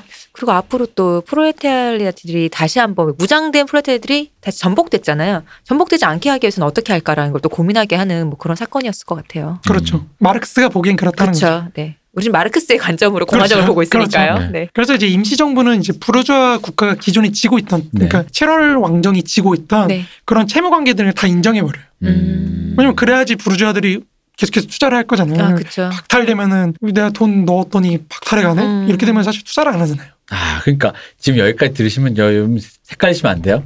여러분이 알고 있는 그 일국 사, 사회주의 이거는 레닌 스탈린 때 한 거라서 이분들 이전 사람들이라 아직 그분들처럼 방법론을 몰라가지고 음. 제가 보기에 지금 뭘 하다가 말고 하다가 말고 하는 전 지금 그렇게 느껴지거든요. 어, 약간 그런 것이죠. 왜냐면 우리가 지금 이 역사의 결과를 다 알고 있는 상황에서 아니 그렇게 한 다음에 다 뺏어가지고 이제 이렇게 그치. 약간 이제 우리는 어. 이미 그 롤을 알고 있잖아요. 없애버리면 할 근데. 지금 갑자기 사람들이 하다가 머뭇 하다가 머뭇하면서 이 사람 거 뭐 이런 지금 네, 그렇죠. 차원이에요. 둠칫 두둠칫. 어 맞아 둠칫. 둠칫 어, 그런 거. 그래서 이제 그런 식으로 임시정부가 좀 채무 관계나 이런 걸 인정을 해가지고 음. 신용을 안정시키고 회복시키려고 하는 거죠. 네. 그 말은 다시 말해서 채무를 세금으로 갚아야 된다는 그쵸. 말이거든요. 네. 그럼 누가 세금을 지겠어요? 프로테들이 그렇죠. 네. 프롤레타리아도 있지만 국민의 대다수를 당시에 차지하고 있던 농민 농민들이죠. 농민들이 지는 거죠. 그래서 농민한테 특별 세금이 부과가 됩니다. 음. 그게 이제 45쌍팀이라고 네. 이제 뭐 금액인데요. 45쌍팀의 세금이 부과가 됩니다. 음. 농민에게 그렇죠. 그래서 이제 농민들이 공화정을 부정하기 시작합니다. 음. 이런 쳐죽일 놈들. 공화정은 안 되겠네. 그렇죠. 그렇게 되는 거예요. 그러니까 여기서부터 사실 이미 어긋나기 시작한 거예요. 네. 이 프롤레타리아트나 이런 사람들이 어떤 농민들을 마음을 얻으려고 노력을 못한 거죠. 실패한 거죠. 음. 오히려 반감만 그렇죠. 잔뜩 그냥 사게 된 거죠. 그렇죠 사게 된 거죠. 그래서 파리의 프롤레타리아트들은 특히나 아까 국민 작업장에서 네. 실업 보조금하고 임금 받으면서 일한다 그랬잖아요. 네 네. 이거 이거 아주 이것들이 우리한테 이게- 세금 매기더니 그렇죠, 그렇죠. 지들은 저기서 꿀 빨고 있고. 뭐. 그렇죠. 그리고 이미 부르주아 사회 신용 회복되고 있었거든요. 네. 그러면 이제 그 뭐라 그러죠? 우리가 개인적으로 돈 빌려주고 하는 거. 채무? 채무 말고 대출? 전당포 같은 거 있잖아요. 아, 네. 전당포 같은 거에서 사실 돈을 이제 뿌띠브레자 상점이나 이런 사람들이 많이 빌렸거든요. 이 음, 당시에 네. 그런 채무 관계 이미 회복되고 있어요. 음. 그러니까 뿌띠도 이미 분노에 차기 시작했고 왜 아니 혁명 일으켰다는데 뭐야 이게? 뭐야 이거 나 다시 돈 갚아야 되고 음. 계속해서 돈 뺏어가고 나 근데- 돈도 없는데 근데 쟤들은 지금 저기서 그렇죠. 뭐 갚아야지. 기 도덕적 해이 이거. 어? 어? 어? 그러니까 국가의 공적 신용이 회복되는 음. 거는 다시 말해서 사적인 은행이나 이런 것들의 사적인 신용도 회복된다는 음. 걸 의미하는 네. 거거든요. 그러니까 기존의 그, 그 실화 왕정 하에서 인민들을 얼검했던 음. 금융 집단에 그게 음. 다시 그대로 그렇죠 그대로 유지가 되는 겁니다. 그러니까 그 대부업이 그대로. 그렇죠 의미가 없어지게 어. 되는 거죠. 아니. 혁명할 때는 그 혁명해서 그거를 다 이제 아예 타파한 줄 알았더니 나 이제 안 갚아도 되는 줄 알았더니 그렇죠. 다시 고객님 이렇게 전화가 오는 거죠. 그렇죠. 어. 어허 이 도덕적 해이. 어? 빚뭐다 탕감해 주는 줄 알았어? 근데 프롤레타리아들은 음. 저희 국민 작업장에서 음. 보조금도 받고 실업수당도 받고 음. 일거리도 막 이거 이거 안 이게, 되겠네. 이거 이거 이래가지고 되겠어요? 그러니까 그래서 뿌띠나 농민이나 이런 다른 계급들이 점점 공화정과 프롤레타리아트에 대한 분노를 키우기 저 시작합니다. 반감을 음. 사겠네요. 그렇죠. 그- 이제 프롤레타리아트를 제외한 사회 모든 계급들이 점점 부르주아 곁으로 몰리고 있어요. 음. 이걸 보고 있는 임시정부는 무슨 생각을 이제 할 때가 됐다. 음. 슬슬 이제 한번 그런 프로레테들을 이렇게 내칠 때가 그렇죠. 됐다. 네, 제- 완전히 부르주아적 국가기가 완전히 제대로 작동하고 네. 이제 사회적 제도라는 걸 없애버리, 없애버리자. 음. 프롤레타리아트를 없애버리자. 이게 이제 왔다는 거죠. 음.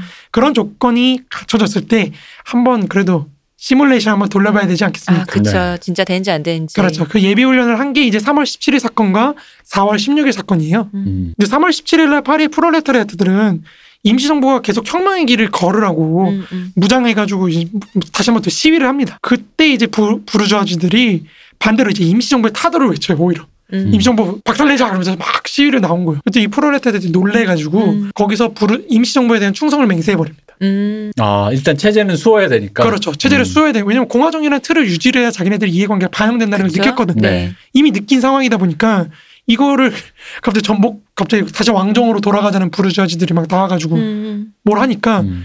바로 임시정부에 대한 충성을 충성 맹세해버립니다. 맹세를. 그렇죠. 음, 386이 여전히 국가보안법을 철폐하지 않는 이유 같은 느낌인가요? 그러니까 임시정부를 종속시켜야 되는 프롤레타리아트들이 반대로 임시정부에 종속이 돼버린 거예요. 그렇죠. 네. 이제는 임시정부를 전복하자는 얘기를 꺼낼 수가 없게 된 거예요. 음. 근데 이제 그러면 저항할 수 있는 수단이 없어진 거죠. 국가보안법이 남아요. 그러면 이제 그 다음에 있었던 4월 16일 사건은 대체 뭐냐? 네. 이거는 이제 그야말로 예비 전쟁. 이제 프롤레타리아트들이 공화국을 수호하자고 결의를 했잖아요. 어쨌든 그렇죠. 그 결의를 한 다음에 애국 헌금을 모으러 행진을 합니다. 음. 그 역시 그러니까 경제로 보신 게 맞아요. 도- 모든 게 다 돈에서부터 문제가 생겨 계속. 무기는 뭘로 사고 어. 그러니까 밥은 뭘로 먹어? 뜻은 좋은데 다 지금 돈 때문에 어. 빈정상하고 돈 때문에 화가 나고 돈 때문에 막 이래. 어. 그래서 이제 돌아다니면서 헌금을 하는데 이제 부르주아지들이나 이런 왕상파나 이런 애들이 유언비어를 퍼뜨리는 거야. 쟤네 모인 게 음. 지금 체제를 전복시키려 그런다. 음. 공산주의를 선언하기 위해서 이렇게 모인 거다. 그래가지고 프롤레타리아트를 제외한 거의 모든 계급들이 동시에 무장한 형태로 다 나와요. 시청으로. 아. 아. 그래서 공화국에 대한 수호를 외칩니다. 음. 이 사람들이. 아니 뭐 서로 서로 같은 얘기인데 왜? 어. 그러니까 프롤레타리아트들은 이제 아무것도 모르고 애국, 애국 헌금을 모아가지고 자기네들끼리 모아가지고 마르스 광장에 도착했을 때 자기네들이 타도되었다는 걸 아는 거예요. 음. 음. 나도 모르는 새 나는 이미 타도된 거야. 저 사람들한테. 우리랑 똑같은 얘기 하는데 왜 나한테 이런 느낌이겠다, 진짜. 그러니까 이게 예비 훈련이었던 거예요, 사실은. 음. 자, 이제 예비 훈련도 마쳤습니다. 부르주아 국가가 이제 기능할 수 있는 조건도 다 갖췄습니다. 사람들이 참 기가 얇더라는 걸 알고. 음. 이제 모든 걸다 갖췄어요. 임시정부를 심지어 무력도 얻었고 프롤레타 프롤레타리아트가 이제 저항도 못하게 다 해놨습니다. 음. 그럼 이제 뭐 인민의 지지도 팠잖아요. 네. 확고합니다. 그럼 이제 뭘 해야 될까요? 실행만 하면 됩니다. 음. 그러니까 어떻게 하냐면은 이제 1848년 5월 4일에 선거에서 이제 민주적 공화정을 만들어낼 어떤 재헌의회라는 거를 만들어내거든요. 음. 이제 임시정부는 2월혁명 이후에 재헌의회를 만들 때까지 기간이었던 거예요. 음. 네. 이제 재헌의회를 헌법을 만들어야 이제 공화정이 생- 네. 성립하는 거니까요. 네. 이제 그 전에 이제 그런 프롤레타리아트의 압력 속에 놓여 있는 임시정부를 대체할 부르주아적 의회도 만들어냈어요. 음. 음. 재헌의회 형태로. 네. 네. 이제 모든 걸 다 갖췄습니다. 어. 사회적 공화정마저 대체할 모든 걸 다 만들었어요. 음. 그래서 이제 바로 뭐 어떻게 하겠습니다. 뭐 어떻게 하겠어요. 프로 노동자 계급들 파리에서 다 나가. 국민 작업장은 다 폐쇄하고. 어, 다 폐쇄하고 임금 없어. 실업 보조금 없어. 음. 뭐 어쩌겠습니다. 이렇게 하면은 당연히 들고 일어나야죠. 어. 그렇죠. 들고 일어나야죠. 그래서 6월 22일 날 바로 봉기합니다. 네. 그리고 5일에 걸쳐서 약 4, 5만의 노동자 계급이 이제 프랑스 파리에서 무장 투쟁을 합니다. 음. 어떤 문명화됐다고 할 수 있는 어떤 큰 나라의 수- 대수도에서 대도시에서 노동자 계급이 이제 다른 모든 계급들과 음. 한 5일에 걸쳐서 대 무장 투쟁을 한 거죠. 음. 전쟁을 한 겁니다. 일대 다로. 그렇죠. 그리고 진압당함. 쪽수는 무서워요. 그죠. 이때 프롤레타리아트의 수가 한 20만 명이었다고 얘기를 해요. 네. 근데 그 중에서 4, 5만 명이 무장을 해가지고 이제 전쟁을 한 건데, 어, 여기서 이제 폐지가 되는 겁니다. 그러니까 이제 사회적 공화정이랑 한번 살짝 잠깐 정의를 하자면은, 네. 마르크스는 이제 사회적 공화정이라는 게 이런 부르주아적 공화정이 극복된 곳에서, 음. 없어진 곳에서만 성립하는 것이지만, 2월혁명 당시에는 사실 이 공화정의, 부르주아 공화정의 부속물로 사회적 공화정이 존재했다는 거죠. 음. 음. 그래서 이제 나중에 프랑스 대전에서 마르크스는 이제 사회적 공화정이 자본가와 지주계급의 소나기에서 국가기구를 탈취해서 그것을 꼬민이라는 형태로 대체한 꼬민이라는 것도 이제 정치 형태거든요. 네. 정치 체제거든요. 이걸로 대체한 공화정이라고 명명했는데 이제 그게 이제 개념 개념상은 이제 좀 자세한 건 뒤에서 얘기하기로 하고 네. 어쨌든 여기서는 사회적 공화정이라는 게 무장한 프롤레타리아트에 의해서 국가 기구의 종속이 이루어진 그런 형태로 한번 살짝 정리를 할 수 있을 것 같아요. 네, 그러니까 이거 그 사회적 프롤레타리아트가 단지 이제 자신의 의견을 어느 정도 이렇게 뭔가 압력을 줄 수 있는 형태로는 그, 그 사람들의 계급이 등장은 했지만 여전히 국가 시스템은 그냥 부르주아가 만들어낸 형태의 그 공화정 형태를 그대로 유지하고 있었다. 단지 거기에 그렇죠. 내가 주체로 좀 참여했을 뿐이다. 그렇습니다. 약간 요거였는데 그나마저 나중에 털려서 털려서. 이제 주체로서의 인정받지 못하고 그렇죠. 나가가 된 거죠. 그렇죠. 이 패턴이 이제 계속 반복됩니다. 네. 네. 왜냐면 이게 여기가 이제 지금 스타일이 그거잖아요. 왜 누가 나갈 때 왜 그 시 유명한 시 있잖아요. 누가 나갈 때 내가 침묵했고 누가 아, 나갈 때 그렇죠, 침묵했고 네. 그렇죠, 결국 그렇죠. 이제 내 차례가 됐다. 이게 딱, 딱 그거잖아요. 맞습니다. 그렇게 신나게 프롤레타리아트를 두들겨 패고 이제 집에 돌아온 뿌띠 부르주아 눈앞에 음. 자신의 상점에 붙어 있는 빨간 딱지가 보입니다. 이게 네, 이 부분이 제일 웃으면 안 되는데 이게 그러니까 여, 웃으면 안 되는데. 여기서 제가 느낀 거예요. 하루를 못 참고라는 게 이렇게 될 줄 모르고 아니 그지.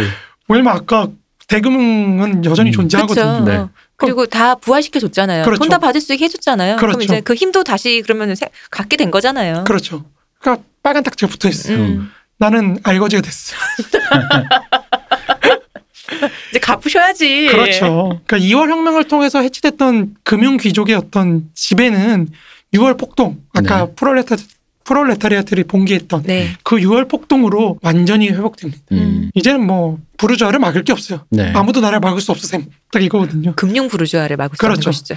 이 뿌띠 부르주아지들은 자기들이 참여해서 무너뜨린 부르주아 부르주아들의 어떤 지배를 음. 자기 손으로 다시 회복시켜준 꼴이 된. 거예요. 그러니까 우리 동네 그 치킨집과 컵 카페 사장님들이 나가서 동네 노동자랑 해가지고 이 은행놈들 너무하네라고 했다가 이 노동자들도 너무하네서 애를 보냈더니 은행이 음 그럼 이제. 일단 대출 바로 월세 바로.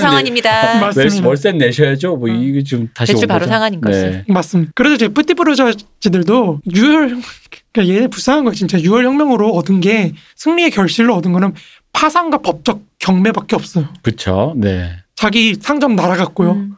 난 파산했고요. 음. 내 길거리에 나 앉았어요 지금. 음. 이들은 이제 경제적으로뿐만 아니라 경, 정치적으로도 이제 부르주아지들이 그쵸. 필요가 없어졌거든요. 어. 음. 털어내기 시작합니다. 이제 파리의 프롤레타리아트를 진압하기 위해서 이제 바깥에서 군대를 몰고 들어온 게 이제 네. 부르주아 공화파 장군이었던 까베냐기라는 사람이에요. 네.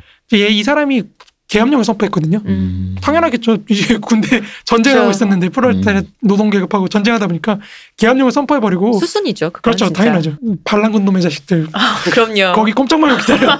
일단 아무도 나오지 마. 나와 있으면 어. 너네 다 반란군이야. 내가 지금 이제 그러다 이 까베냐기 바로 이제 행정권을 독재적으로 장악해버립니다. 음. 이 사람 혼자 그냥 다 장악해버려. 사실 이때 까베냐는 거의 보나파르트하고 비슷해요. 네. 음. 거의 군사적 지도자, 독재자 음. 수준이었거든요. 그래서 이제 1830년대 이래 부르주아 공화파들이 이제 사실은 뭉쳐있던 곳이 있거든요. 그러니까 이 사람 교수, 뭐 지식인 계층들 이 사람 네. 다 있을 거냐.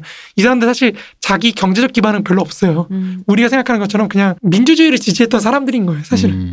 이런 사람들이 내셔널이라는 잡지가 있거든요. 네. 그게 국민지라고 번역을 하거든요. 그 국민지라는 걸 중심으로 이제 부르주아 공화파들이 모였는데 이 사람들은 경제적 기반보다는 이제 앞서 말했듯이 그냥 부르주아 부르주아적 군주정보다 부르주아적 공화정을 더 선호했던 사람인 거예요. 그러니까 민주주의자였던 거죠. 음. 이 사람들을 이제 결집하고 있는데 이 사람들이 그 정치적 그 정당이랄까요? 조- 정치 세력을 조직화할 때 까베냐기 거기 들어있던 사람인 거예요. 음. 근데 그 사람이 군부 독재자 수준으로 지금 하니까 음. 이제 부르주아 공화파들이 정권을 장악하게 되는 겁니다. 네. 음. 이 부르주아 공화파들이 장악하고 있는 제연의회가 이제 개최하자마자 열, 문 열자마자 6월 폭동에 대한 조사위원회를 설치해버려요. 아, 그 제일 쉽네요. 그렇죠. 역시. 계엄령 어차피 때렸으니까 그러니까요. 음. 이, 이 반란군 놈의 어. 자식들이 와 가만두지 않겠어. 그러면서 딱 그냥 해버립니다. 그래서 임시정부의 기존에 있었던 임시정부의 사회주의적 분자인 루이 블랑이라고 당시 혁명적 프롤레타리아트들의 어떤 수계 같은 사람 꽤. 거의 수계 수준이에요. 진짜로 이 사람 되게 오래 가요. 어. 마르크스도 되게 존중해 존경했던 사람이고요. 음. 이제 루이 블랑과 알베르를 축출하고 이제 르드리 롤랭이라고 말들이 왜 이렇게 어려워? 말들이 이름이 어렵죠. 너무 어려워.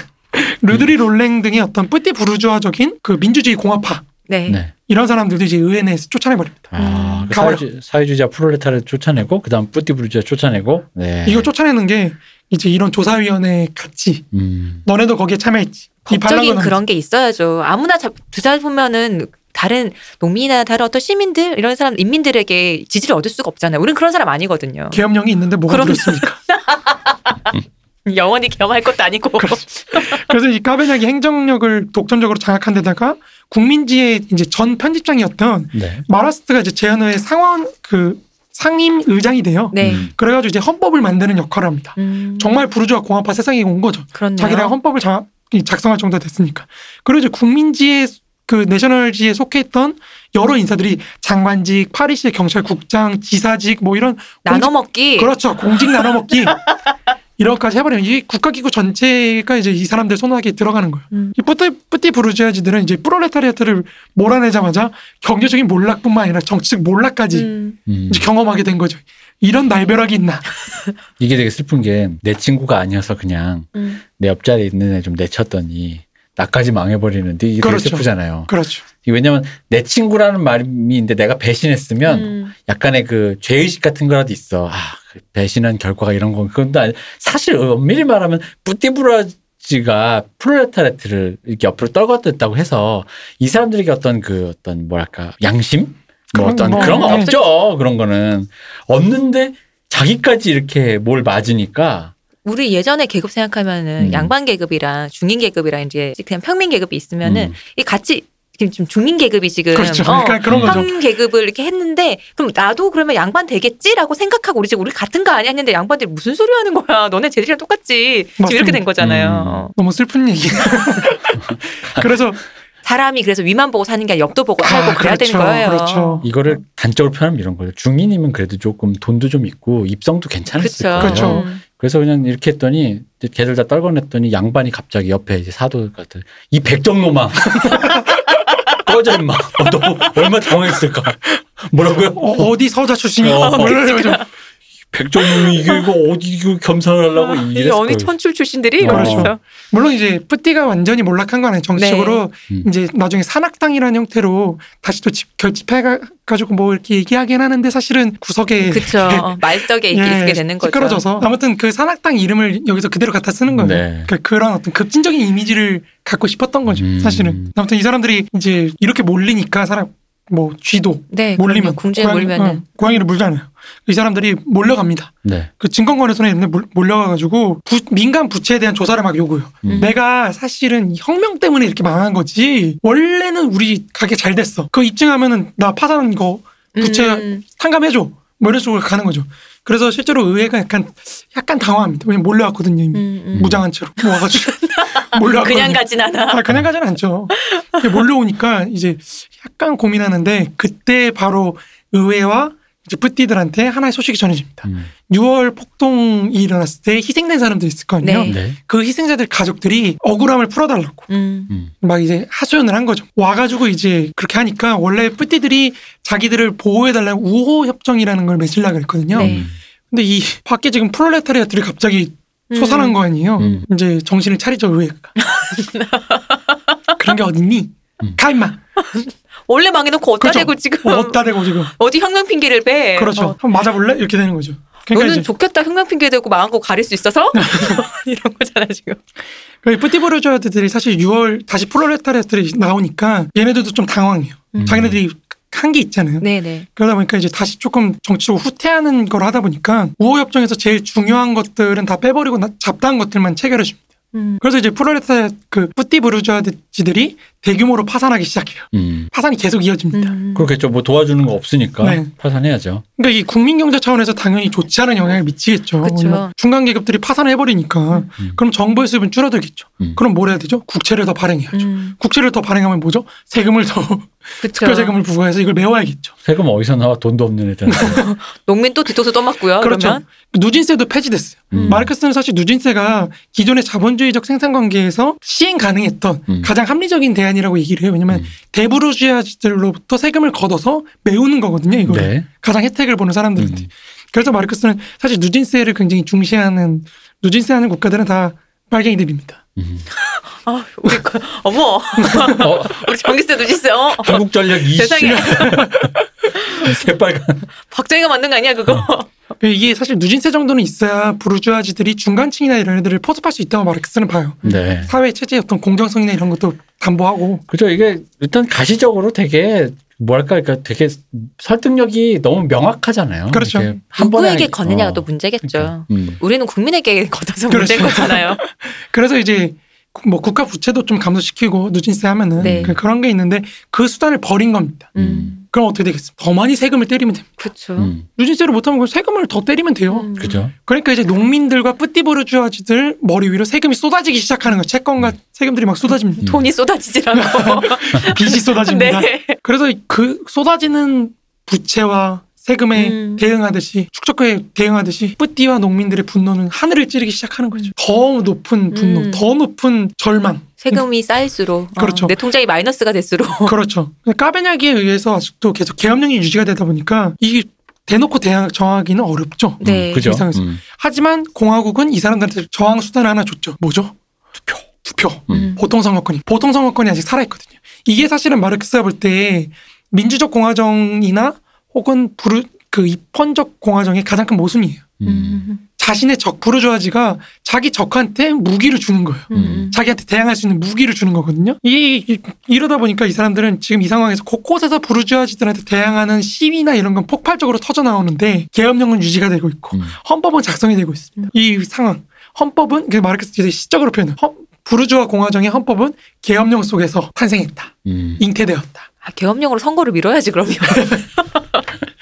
그래서 이제 헌법이라는 건 사실은 포랄레타리아트나 농민 뭐 그리고 뿌띠나 이런 사람들한테 사회 경제적으로 음. 부르주아 지들한테 복종할 것을 요구하면서 음. 부르주아 질서에 맞게 행동할 것을 요구하면서도 동시에 그들의 손에 부르주아 지들한테 대항할 수 있는 보통 선거권이라는 수단을 준 겁니다. 음. 무기를 주는 거 정치적 네. 권력을 이제 부르주아지들은 사회적 권력에 대한 정치적 어떤 보증을 박탈당한 겁니다. 음. 스스로 박탈한 거죠. 그러니까 당연히 부르주아지의 정치적 지배는 어떻게 했어요? 계속해서 항시적으로 위험 상황에 놓이게 되는 겁니다. 음. 그러니까 나중에 이걸 철폐하는 거예요. 사실은 이제 부르주아지의 정치 지배라는 건 그렇게 민주적인 어떤 조건 이런 거에 따라서 매 순간 계급 적대 계급의 승리에 위협받으면서 이제 계속 유지가 되는 거죠. 그럼에도 불구하고 부르주아 공화파들 왜 아직 내가 장악하고 있거든. 음. 계속해서 공화정을 유지합니다. 이제 이런 혼란에 대응하듯이 이제 부르주아지들이 이런 유체 이탈이랄까요, 혼란이랄까요, 이거에 부응을 해야 되잖아요. 우리 음. 적대 계급들이 그쵸. 그거에 부응하듯이 1848년 그 12월 10일 선거에서 이제 보나파르트를 루이 대통령으로. 보나파르트를 대통령으로 뽑습니다. 그러니까 이게 부르주아 우리 사실 부르주아는 그 치명적인 뭐랄까 트라우마 있잖아요. 귀족과 왕. 음. 이놈들이 나를 사람 취급하네. 이놈들한테 부르주아도 이 백정아 소리를 들었기 때문에 이런 상황에서도 볼- 보통은 그런 누가 왕으로 추대돼서 우리 부르주아 왕국 있잖아요. 그래가지고 저놈들 다 때려잡고 이렇게 해야 그렇죠. 되는데 그건 또 안 하는 거야. 음. 그렇죠. 아, 그러니까 보통 선거권을 준 상태에서 이렇게 어쨌든 공화정을 유지하고 있는데 그건 자기 트라우마니까 내 위에 누- 상전을 또 둘 수는 없어. 그렇죠. 근데 그랬더니 우리 중에 나오는 것도 믿을 수 없어. 우리 밑에 있는 사람들이 나를 나를 스루해서 내 위에 상전을 올려라. 어, 그렇죠. 맞습니다. 지금 그거잖아요. 맞습니다. 어. 그러니까 공화 공화파의 대표로 나갔던 카베냐기 선거에서 집니다. 음. 음. 완전히 박살납니다. 자, 그래서 보나파르트가 부르주아의 상전이 되었습니다. 그렇습니다.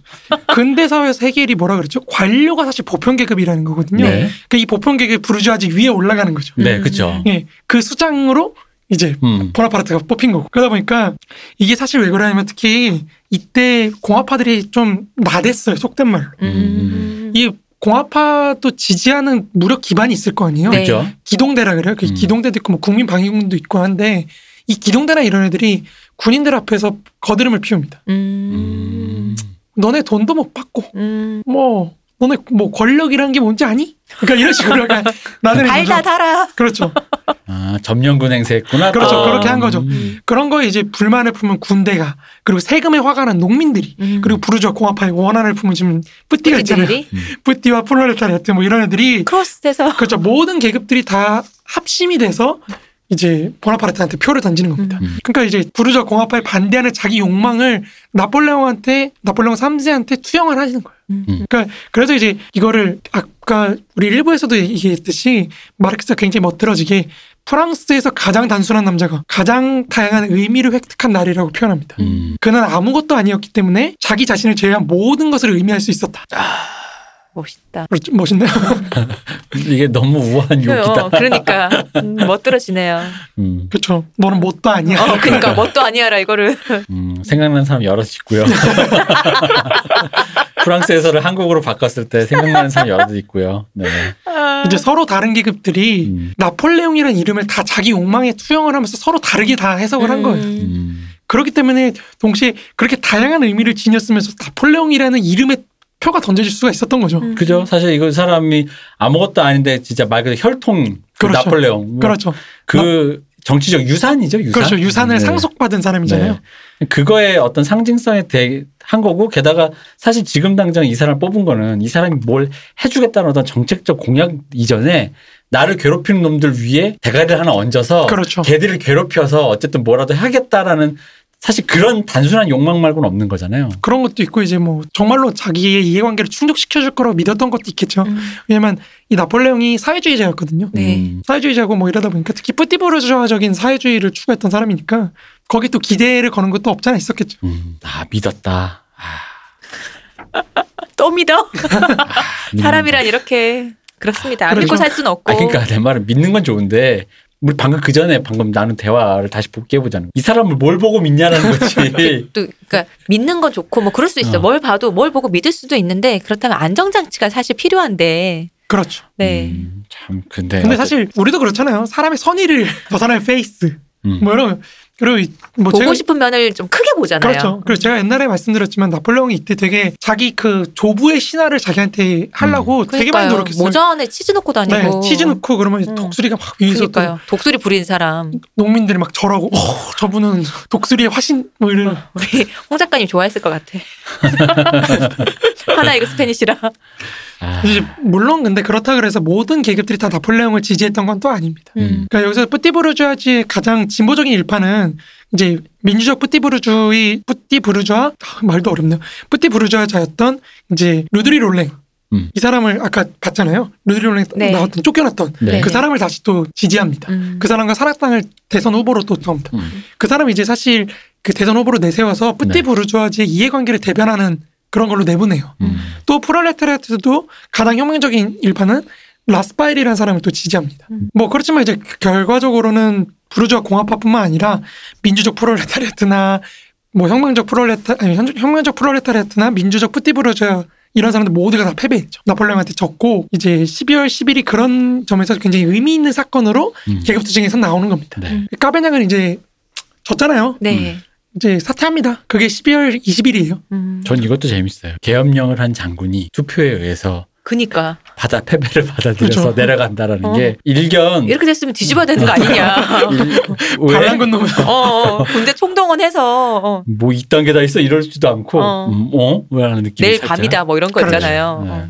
그래서 이제 계급투쟁에서 마르크스가 이 까베냐기 나가는 음. 12월 20일을 이제 순수한 부르주아 공화파가 배타적으로 공화정을 지배하던 그 시기가 끝난 시기로 음. 기록을 한 겁니다. 그 이 이 마지막 전날 12월 19일 날에 이 순수한 공화파들이 마지막으로 뭘 하냐면은 어 6월 폭동으로 희생됐던 프로레타리아트 들 있잖아요. 네. 네. 사면하는 걸 거부합니다. 어.